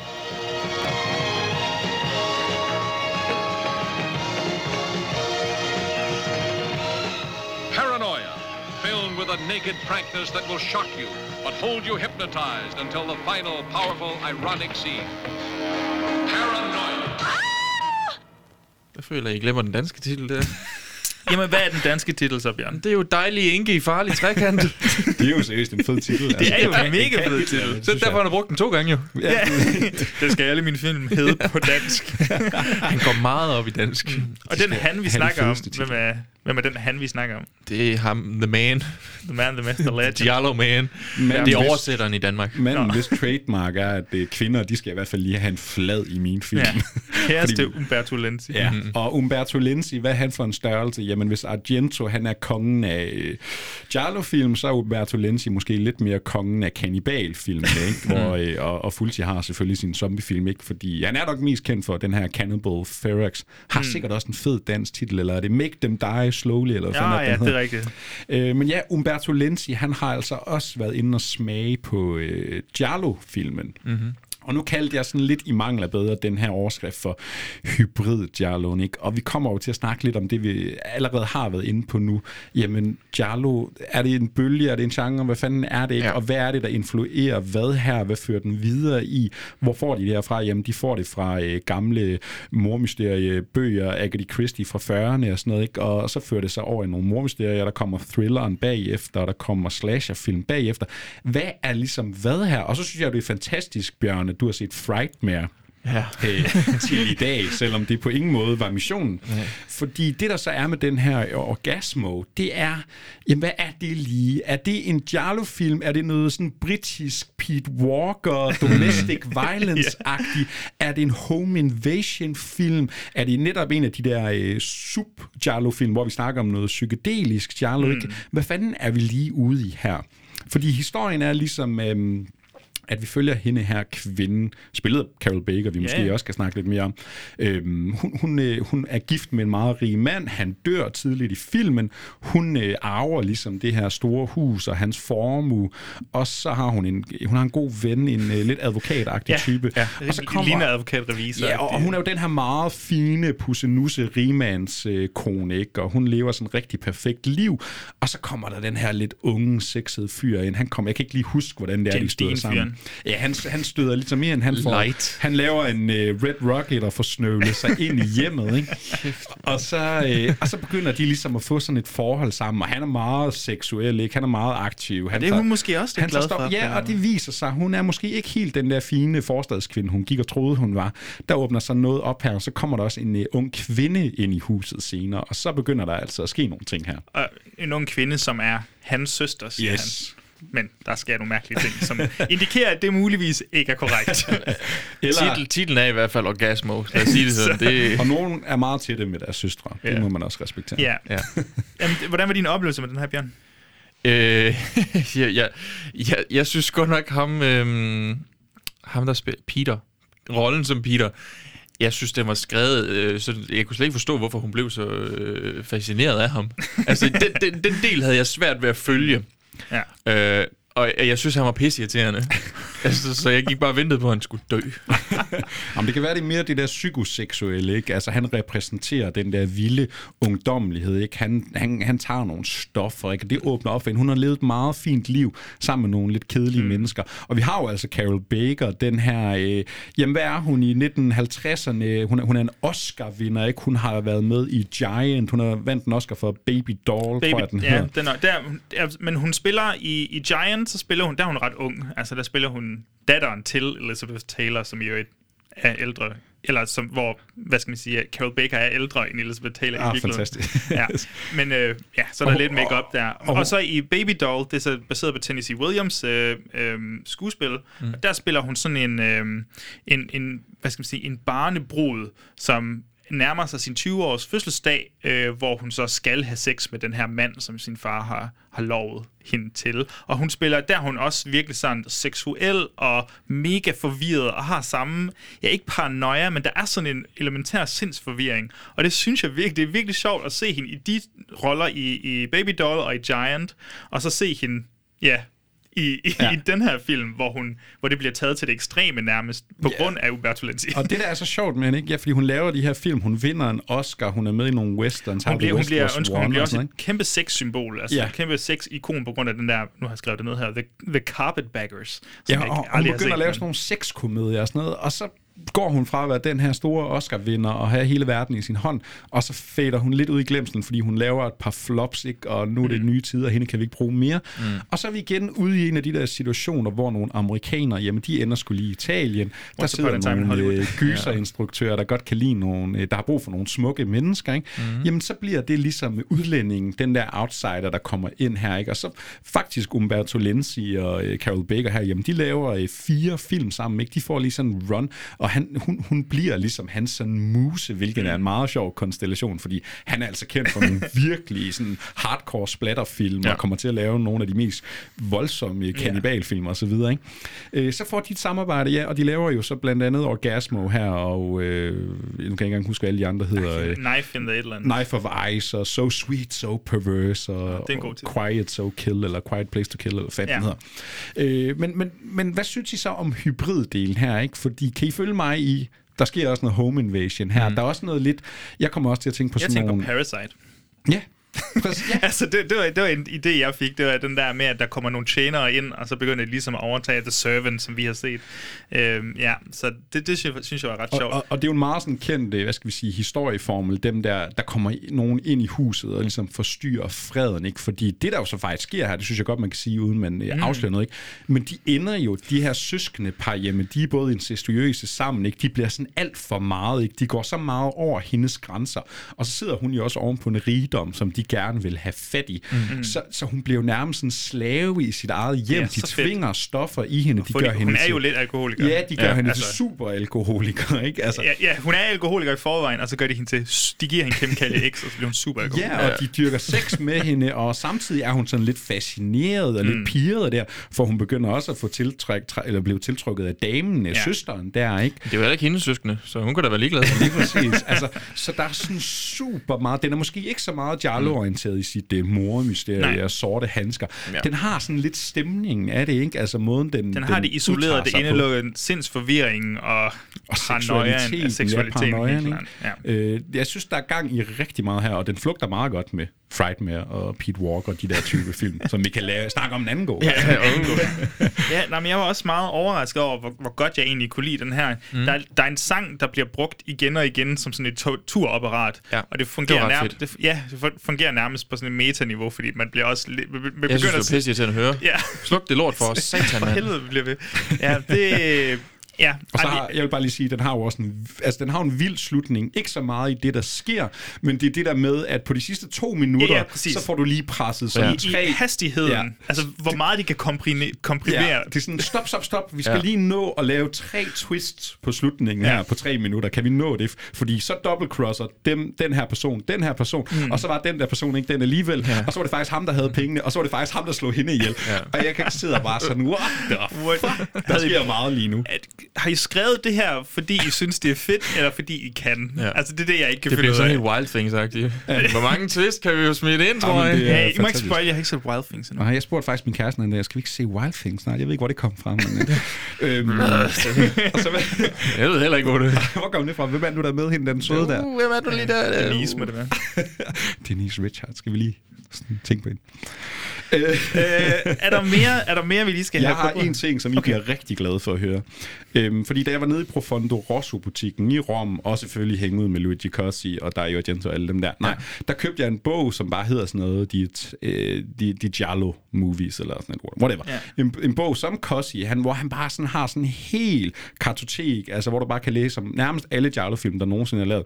Og så når han skriver om øh, Orgasmo her, så, så laver han nemlig lige en subgenre, han kalder for sexy Giallo, ikke? Sex. Altså, det, er sådan, det handler meget om sex, det handler meget om, øh, om drift og sådan noget. Man mm. kan også nævne sådan nogen som øh, Death Walks on High Heel, og Mhm. mm. øh, øh, hvad hedder den, Strip Nude for Your Killer Ja. og sådan noget. Der er, sådan, der er sådan en anden type film her. Og hvad for en nævner han selvfølgelig også? Slaughter Hotel. Lige præcis. Slaughter Hotel er jo the sexy Giallo of all sexy Giallos. Sådan. Kæft. Så den skal vi også bare lige have med i Ja, yes. her. genialt. Hver gang vi kan få nævnt Slaughter Hotel, så skal det gøres. Det er helt sikkert. Fænomenalt. Jamen, det er skide godt. Det var godt, vi lige løb igennem den. Jeg synes, det var fedt, at vi lige fik nævnt lidt om Carol Baker og, og, og Umberto Lenzi der, fordi det er sjovt, hvor stor en, stor en del de egentlig er. Øhm, tommel op fra min side i hvert fald. Jeg synes, det var en ret underholdende film. Den, var, altså, den er ikke perfekt, men jeg, vil, mm. jeg har i hvert fald gjort det, jeg gerne vil se de andre, de har lavet sammen. Sådan, hvor ens er de, eller nu, spænder det lidt mere bredt. Jeg har set tre ud af fire, og det er faktisk sjovt, fordi øhm, Orgasmo, jamen det er sådan noget hybrid. Vi er jo det her sexy Giallo og Home Invasion og alt det her. Så er der sådan en som So Sweet, So Perverse, total klassisk, lidt tidlig Giallo. Knife of Ice, meget mere sådan øh, gotisk, nok også deres mest sådan forhatte film, eller i hvert fald den folk Okay. mindst kan lide, fordi den er sådan alt, alt for klassisk, uden at gøre noget. Og så Quiet Place to Kill har- kan jeg læse mig til, folk synes er ret fed. Øhm, men det er sådan sjovt, de prøver lidt forskellige ting af, og, og, og ligesom sådan, jamen så er det meget sødt og klassisk, og så skruer vi lidt op for sexen og, øh, og alt det her, ikke? Jo, Nå, men perfekt. Så tommel op for dig. Tommel op, jeg mærke, synes, Mikkel. det er, den, jeg synes, det er den fedeste af de øh, samarbejder, jeg har set af dem. Jeg kan virkelig godt lide den. Og Bjørn, hvad siger du her? Det er også en tommel op. Det er en lille tommel op for mig. Jeg har ikke det Jeg samme på en- forhold til, øh, til hende. Nej. Så jeg tror ikke, jeg fik helt det der med. Jeg har, også, Øhm, jeg har også kun lige dyrket det op til det her, fordi jeg vidste, Ja. at hun, øh, hun var med i den. Alright, ja. Nå, så det, det er en lille tommel op, eller det er i hvert fald en tommel op for os alle sammen, mm. Om en lille.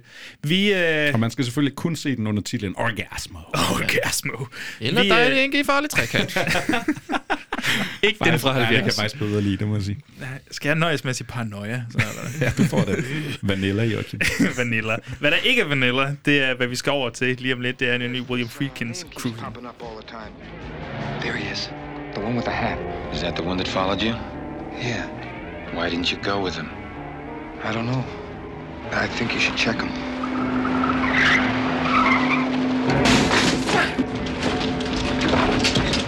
If you want to play, I'll play with you. He's the wrong guy. Prints don't match. What he sees. Who's here? What he feels. I don't think I can do the job, Captain. I don't think I can handle it. I'm here. There's just stuff going down. I don't think I can. Uh, I can deal with it. Yes! Yes! You here? What he experiences. Yes! What he discovers will change his life forever. Al Pacino. Who's here? I'm here. You're here. Cruising. Hvorfor står I i lædertøj nu? Ja, det er bare sådan, det plejer vi at gøre. Øh, hvorfor har du et gult halsteklæde i din baglomme? Skal vi lige ind på det her motelværelse, jeg har lavet sammen? Og så er der også bare fisting. øhm, hvis I, folk ikke er helt med på, hvad vi snakker om nu, så er det egentlig bare vores fredag aften. Ja. Nej, det er, det er William Friedkins Cruising, som vi snakker om. Og, og hvis I stadig er forvirret, jamen så smider jeg lige øh, bolden over til Mikkel. Kan du ikke lige forklare, hvad, hvorfor snakker vi om cruising lige nu? Jo, man kan sige, at missionen var her. Kan vi snakke, kan vi slutte det her af med sådan noget sådan moderne Jarlo? Ikke? Kan vi finde noget, som uh, Jarlo-bølgen her igennem 70'erne, noget, den ligesom har muteret sig ud til, som ikke er i Italien? Ikke? Altså, hvad fører det her egentlig over til? Og så kunne man jo være gået langt frem. Man kan godt finde nogle af de der oppe i tierne, der virkelig sådan bruger de stilistiske greb, der sådan, ja, nærmest hylder det, ikke? Altså sådan noget Barbarian Sound Studio, som Ja. bliver meget aktivt og meta kommer til en hyldest. Men måske kan vi finde noget, hvor det sådan meget mere direkte strømmer ind i selve måden at fortælle en øh, historie på at lave film. Og Joachim, du prøvede jo at presse det ned i halsen på Madras to Kill. Vi skal jo snakke om Brian De Palma. Nu har vi jo allerede nævnt ham et par gange, så mm. hvorfor ikke? Og som jeg nævnte i intro, nej, vi tager den bedre film fra 1980, der også bruger de her Giallo-referencer. Fordi William Friedkin, han går jo altså fra mesterværker som Exorcisten, The French Connection, Sorcerer, og så laver han altså lige en lille film, der hedder Cruising med Al Pacino.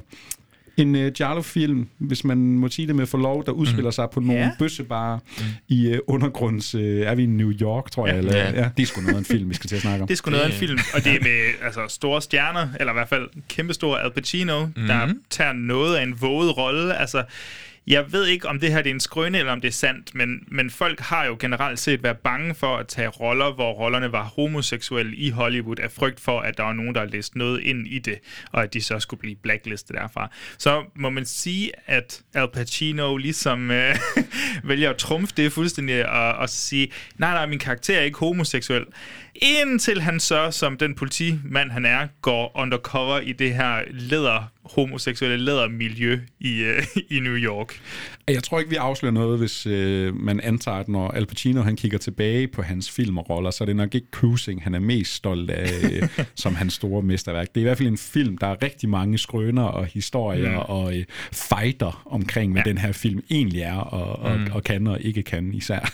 Ja, fordi, jamen, hvad handler den om? Altså, basically, så handler den vel om, ja, den her, der, der foregår, forekommer en række mor i det her S&M lædermiljø, mm. homoseksuelle lædermiljø, undergrundsmiljø i New York.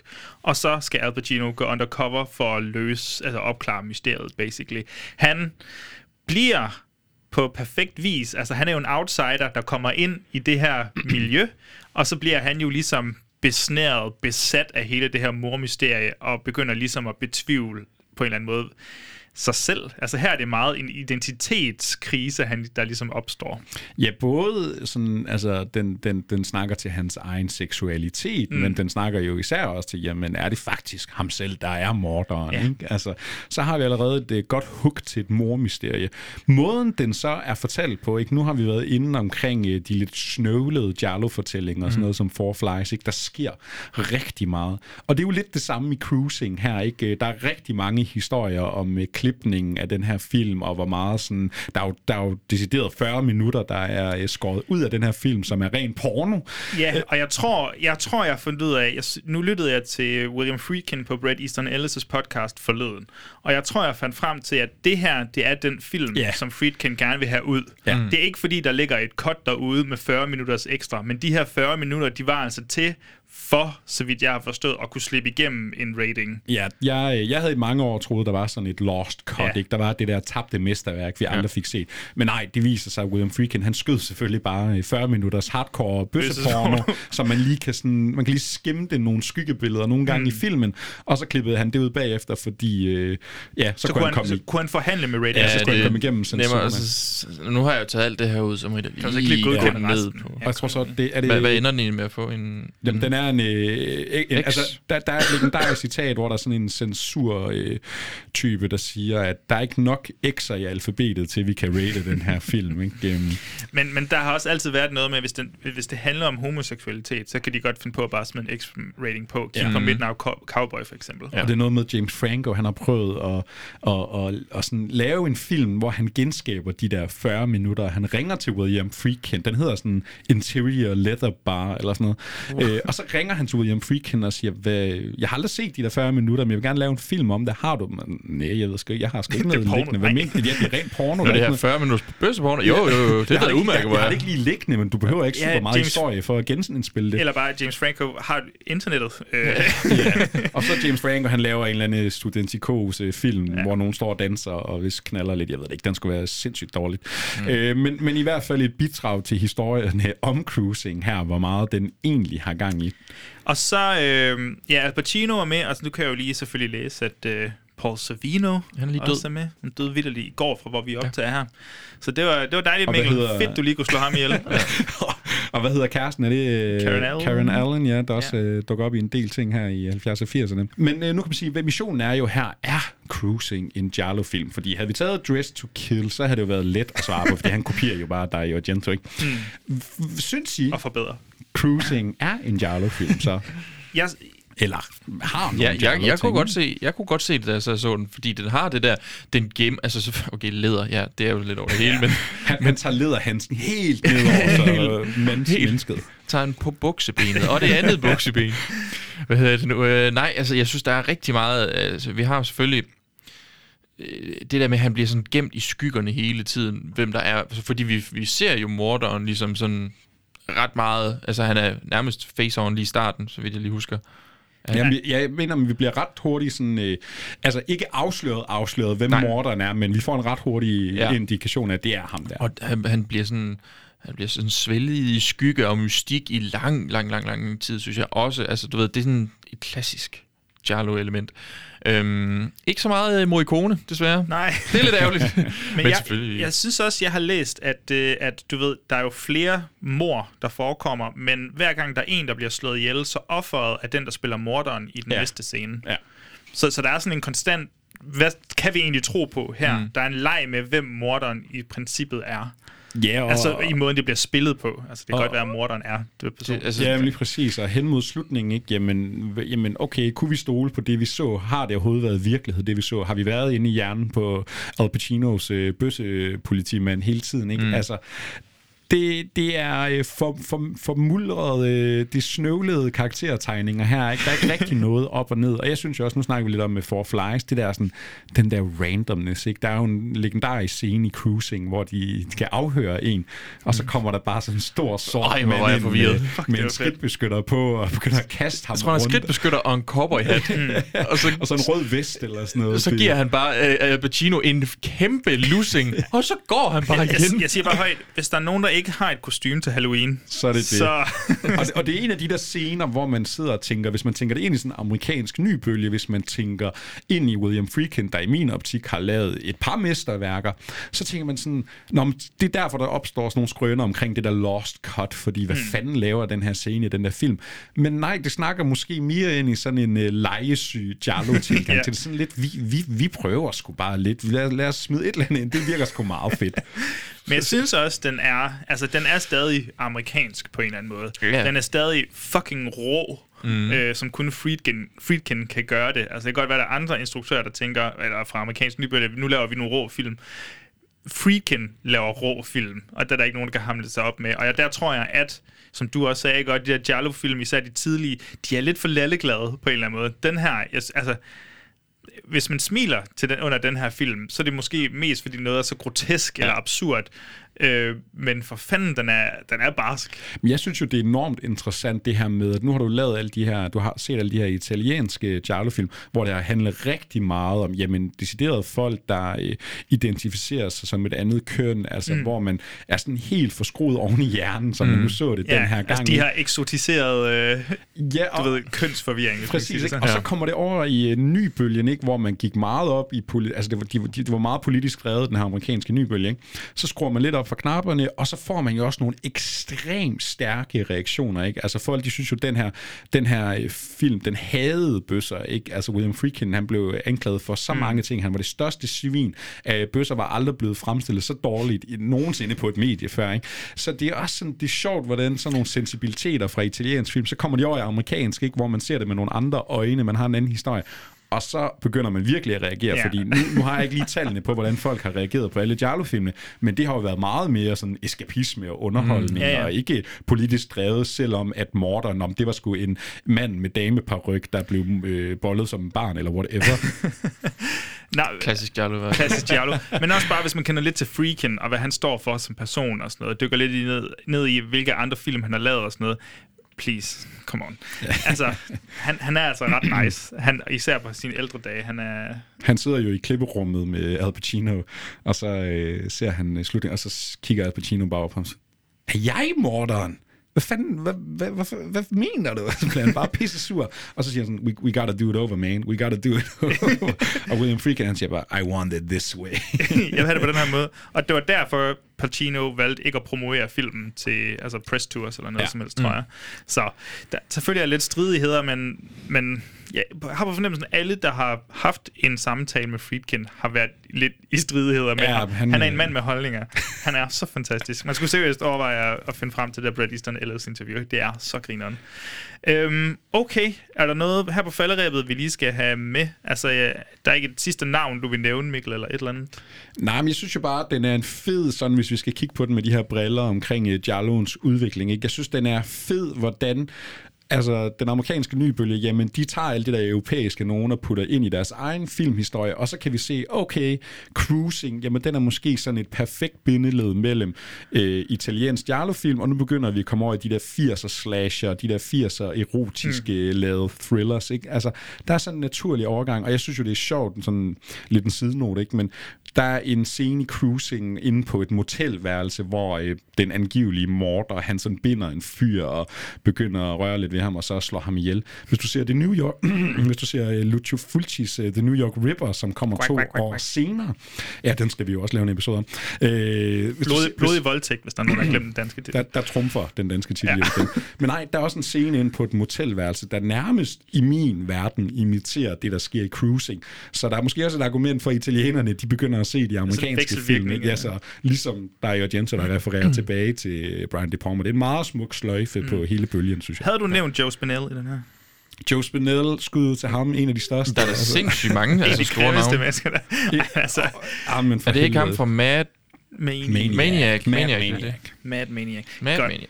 Jamen, perfekt. Det fik vi godt rundet af, det her. Jeg synes, øh, ja, vi smider lige en sidste breaker på, og så hopper vi over til at afslutte det. I I was asking the question because of the end of cruising, because what you, you wrote in your biography, that's uh, a one shot kind of changed the plot, the, the, the, the, the character of Steve, played by Al Pacino.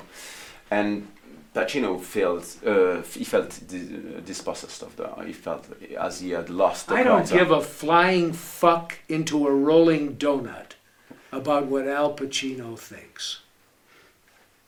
Is that an answer to your question, Greg? Yeah, it's the straightest answer I could. Uh, I I could. I mean, I could be sitting here for an hour and try and explain it, but that's a fact. Exactly. You know? Of course. I cared a lot, for example, about what Tommy Lee Jones thought, because this guy was a brilliant, professional, prepared actor. And he would think about his character more than the director, more than me. He would come to the set with absolutely brilliant ideas. And I don't feel the same about Pacino. Så kom vi igennem alle Giallo-filmene. Er I tilfreds En, med... en gang til. En gang, så kom vi igennem dem alle sammen en gang til. Er I tilfreds med udbyttet af i dag? Jeg er sgu meget glad. Jeg var lidt nervøs for, om vi kunne have nok at snakke om, når det er sådan nogle lidt, lidt mere tilfældige mm. øh, udpluk, vi har gjort os her. Man kan sige, da vi lavede vores øh, store Jarlo-afsnit, der var det meget klassikerne, der dannede rammerne. Ikke? Så jeg var, lidt, øh, jeg var lidt spændt og nervøs på, om vi kunne få det her til at blive Jamen, til jeg tror noget. faktisk ret godt, at jeg kan lide det her format, vi er endt ud med nu, fordi i den historiske gennemgang, jeg tror simpelthen, det er et titelbombardement, så folk når ikke at være sådan, åh, oh, den her lyder spændende, den vil jeg gerne se, fordi Så siger vi noget nyt. vi er allerede på vej videre ja. til en ny dyretitel, ikke? Mm. Så, så jeg tror, at det, der er fedt ved det her, det er, at vi virkelig kan få lov til at gå i dybden, relativt meget i dybden med nogle af de her Giallo-film, og så sige sådan, de er spændende, fordi, og så plukke nogle af tingene ud, eller de er absurde, fordi, og, og det, det kan jeg ret godt lide, og så den de der, du ved, forbindelser, som du siger, altså, hvad, havde folk lige, der er nok nogen, der har gjort det godt, men havde folk lige tænkt over, at cruising kunne være en del af samme bølge som, ja, Four Flies and Grey Velvet, eller et eller andet, altså, Men Eye in the Labyrinth. Ja, Eye in the Labyrinth. Oh yeah. Ja, så, så vi fik gjort, lavet dem der. Det, det, det, det synes jeg skulle Og nu fint. har vi jo set, øh, nogen har set seks film, og andre har set fem film. Jeg Så har bare- også set seks film. Nå, nå, det var Frighten, ja, det er rigtigt. Det er rigtigt. Så jeg, bare lige, jeg skal bare lige spørge, hvad for en kunne I egentlig bedst lide af dem her? Cruising. Altså, jeg har ikke, jeg genså ikke cruising, fordi jeg har den rimelig godt i hovedet. Men, øh, Du tænker bare men, ikke, er cruise, cruising... Han er på de der SM bare hver Lever livet. Han lever cruising. Jeg vil sige, Cruising er den bedste film af dem, der er her. Øhm, jeg tror, jeg kan lide den bedre for det, den er, altså for det, den er frem for, hvis man tager Giallo Skabelon ned over. Jeg synes, den er, den er bedre, hvis man kigger på den med andre briller, men den er perfekt at have med til det her, for ligesom at skitsere, hvad kan Giallo, og hvad er det blevet til. Øh, af de ren og skære, hvad jeg vil kalde Giallo-filmen, ikke? der må jeg nok indrømme, at det er i det sekund, jeg står og tænker over det, en, en hård, hård kamp mellem uh, Four Flies, Trauma og The Possessed, tror jeg. Ja.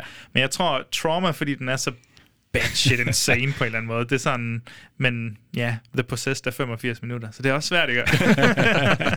Ej, jeg synes, øh, skal man se noget her, ja, du skal selvfølgelig se dem alle sammen, men øh, Four Flies og The Possessed, det synes jeg er en god start. Mm. Hvis man også lige skal snuse til noget ægte Jarlo, det synes ja. jeg sgu er ret fedt. Jeg tror bedst, jeg kan, altså udover cruising, jeg tror bedst, jeg kan lide Eye in the Labyrinth. Jamen, det er godt. jeg, synes, jeg synes, det var så magisk at, at, være med på den der underlige rejse. Meget Endelig snakkede vi dansk, man kunne endelig forstå Ja, det der fuck- dubbing Fuck, der. der var i øvrigt også noget umotiveret nøgenhed i den film. Hold nu kæft. Nå, ah, det havde jeg helt glemt. Det tænkte jeg i hvert fald ikke over, Der da jeg sad her. lidt, Jamen, altså, Hej, det her det er vores hovedperson. Har I set hendes bryster? ikke? Sibyl Danning er med, så der skal være Der skal være nøgenhed. noget. Det ville være mærkeligt andet. Skide godt. Ja, men vi, vi kommer jo til at unægteligt at lave en volume 3 øh, til næste sommer, tænker jeg. Ja. Men øh, hvad, hvad skal vi have der med i, i næste standard episode? Altså, jeg venter jo stadigvæk på Ja, det er jo invitation til noget klamoton, og så var der mm. den franske date Ja. der. Øhm, Irreversible. Den har jo, fem, den har jo 20, 20 års jubilæum, er det ikke sådan? jo, lige præcis. Der har den i, jeg tror lige, den har haft i hvert fald i år. Har I den. år. Så, øh, så vi Øh, ser, om vi kan nå den overhovedet. Og så Det nu er har vi lige nævnt presset. Joe Spinell og Maniac. Den skete også lavet en episode om. Ja, ja, ja, ja. Og man kan godt dø af grin til New York Ripper. Blodig voldtægt, det siger jeg bare. Quack, quack, quack, quack, quack. Jeg ved, Cindy elsker den. Quack, quack, quack. Ja, Hun, hun kan ikke komme ud. Blev hun rigtig glad for, jeg sagde. det blev hun rigtig glad for. Hun elsker jo gysergutterne mere, end hun elsker mig. Ja. Ja, men det er så Forståeligt. også... Altså, virkelig ikke besværligt. Øhm, Bjørn, hvad skal vi lave de næste på uger? De næste par uger, der skal vi øh, lave flere episoder. Ja, det er sgu da rigtigt. Ja, det er fordi, nogle sgu gange så bliver du i rigtigt. tvivl, kan jeg mærke. Predator. Vi snakker Predator, det er fordi den her fucking kronologi, vi optager i, den er helt ude af skide. øh, ja, vi skal have set en masse Predator. Ja, det glæder jeg mig sgu til som nyt medlem herovre. det bliver for fedt. Ja. Se om der er noget Giallo op. Nej. Øhm, Kan vi trække det ud? og så Mhm. mm-hmm. skal vi snakke Get Out, og vi skal snakke, vi skal uhygge snakke lidt Ja. senere i august, så ja. det er cirka det, det står på. Ja. Er det ikke det? Øh, jo, jo. Jeg tænker, det er, det er sådan set august måned. Ja. Så sådan, det ser ud. Så jeg ved ikke, om vi kan nå det her over sommeren, men er det ikke bare at finde en eller anden italiensk storby, og så ud og slække noget sol og møde nogle damer? Ja. Slå nogen ihjel. Ja. Hvem er jeg? Hvem har gjort det? Ja, vi skal finde ud af, hvem af os tre, der er morderen ja. På det mormysterie, vi tager ud på. Plot-twistet er, at det, det er ingen af os. Altså, vi er bare dukket op. Mor mellem venner. Mor mellem venner. Det er godt. Vi ses. Tak for i dag, Mikkel. Oh, skal du lige have nogle plugs, egentlig? Øh, hop over på Movie Podcast. Det er der, du også kan høre Joachim snakke, når han ikke snakker her. Og jeg er der altså også til stede. Hvad laver vi for tiden derovre? Jeg tror, vi skal til at snakke om Brad Pitt. Ja. Det er overhovedet ikke noget med italiensk giallo at gøre, men ja, der kommer vist en top 5 Brad Pitt, og så har vi lavet en masse lækre anbefalinger her hen over sommeren. De fem bedste film, du aldrig har hørt om. Ja, og vi har også Den lige er lavet et, farlig, øh, den der. vi har lige lavet et et års jubilæumsafsnit, hvor øh, mig og Joachim, vi går totalt Dr. Phil på hinanden, og så skal vi snakke om nogle af vores øh, yndlingsfilm. Det er faktisk mm. blevet en rigtig god episode, hvis jeg selv skal sige det. Dress to Kill bliver nævnt. Ja, lige præcis. Ja, så vil man høre mere om både William Friedkin faktisk, Ja, og Brian De Palma, så hopper man bare derover. Og så er du også følge på Letterboxd, hvis der er nogen, der bruger det. Der bliver stadigvæk set film på øh, Livet Løst. Mikkel underscore Abel, tror jeg, jeg hedder. Sure. Jeg tror også bare, man kan søge på Mikkel Abel. Men det er fint. Jeg hedder selvfølgelig Joachim jeg Jelledan. måtte- tak, for, tak fordi jeg måtte være med, gutter. Jeg er meget glad for... det lød så fake. Ej, jeg er sgu glad for at være det tredje gyser gut, så jeg glæder mig til mange flere episoder sammen. Det gør nu vi skal der ikke gå så lang tid, før jeg inviterer mig Nej. igen. ikke? Nej, nej, nej, nej. Hvornår kan vi presse ham ind, tror du? Det kan vi da allerede. Jeg kan Det lyder presse- som om vi er en fucking tandlæge eller sådan stil, men uh, i november. Jeg kan presse Skal vi, skal vi ikke vente til næste år? Og så bare, hver gang han siger noget fra nu så ignorerer vi ham bare. Ej, tak for det, Mikkel. Selv tak. Tak for det, Bjørn. Vi ses. Selv tak.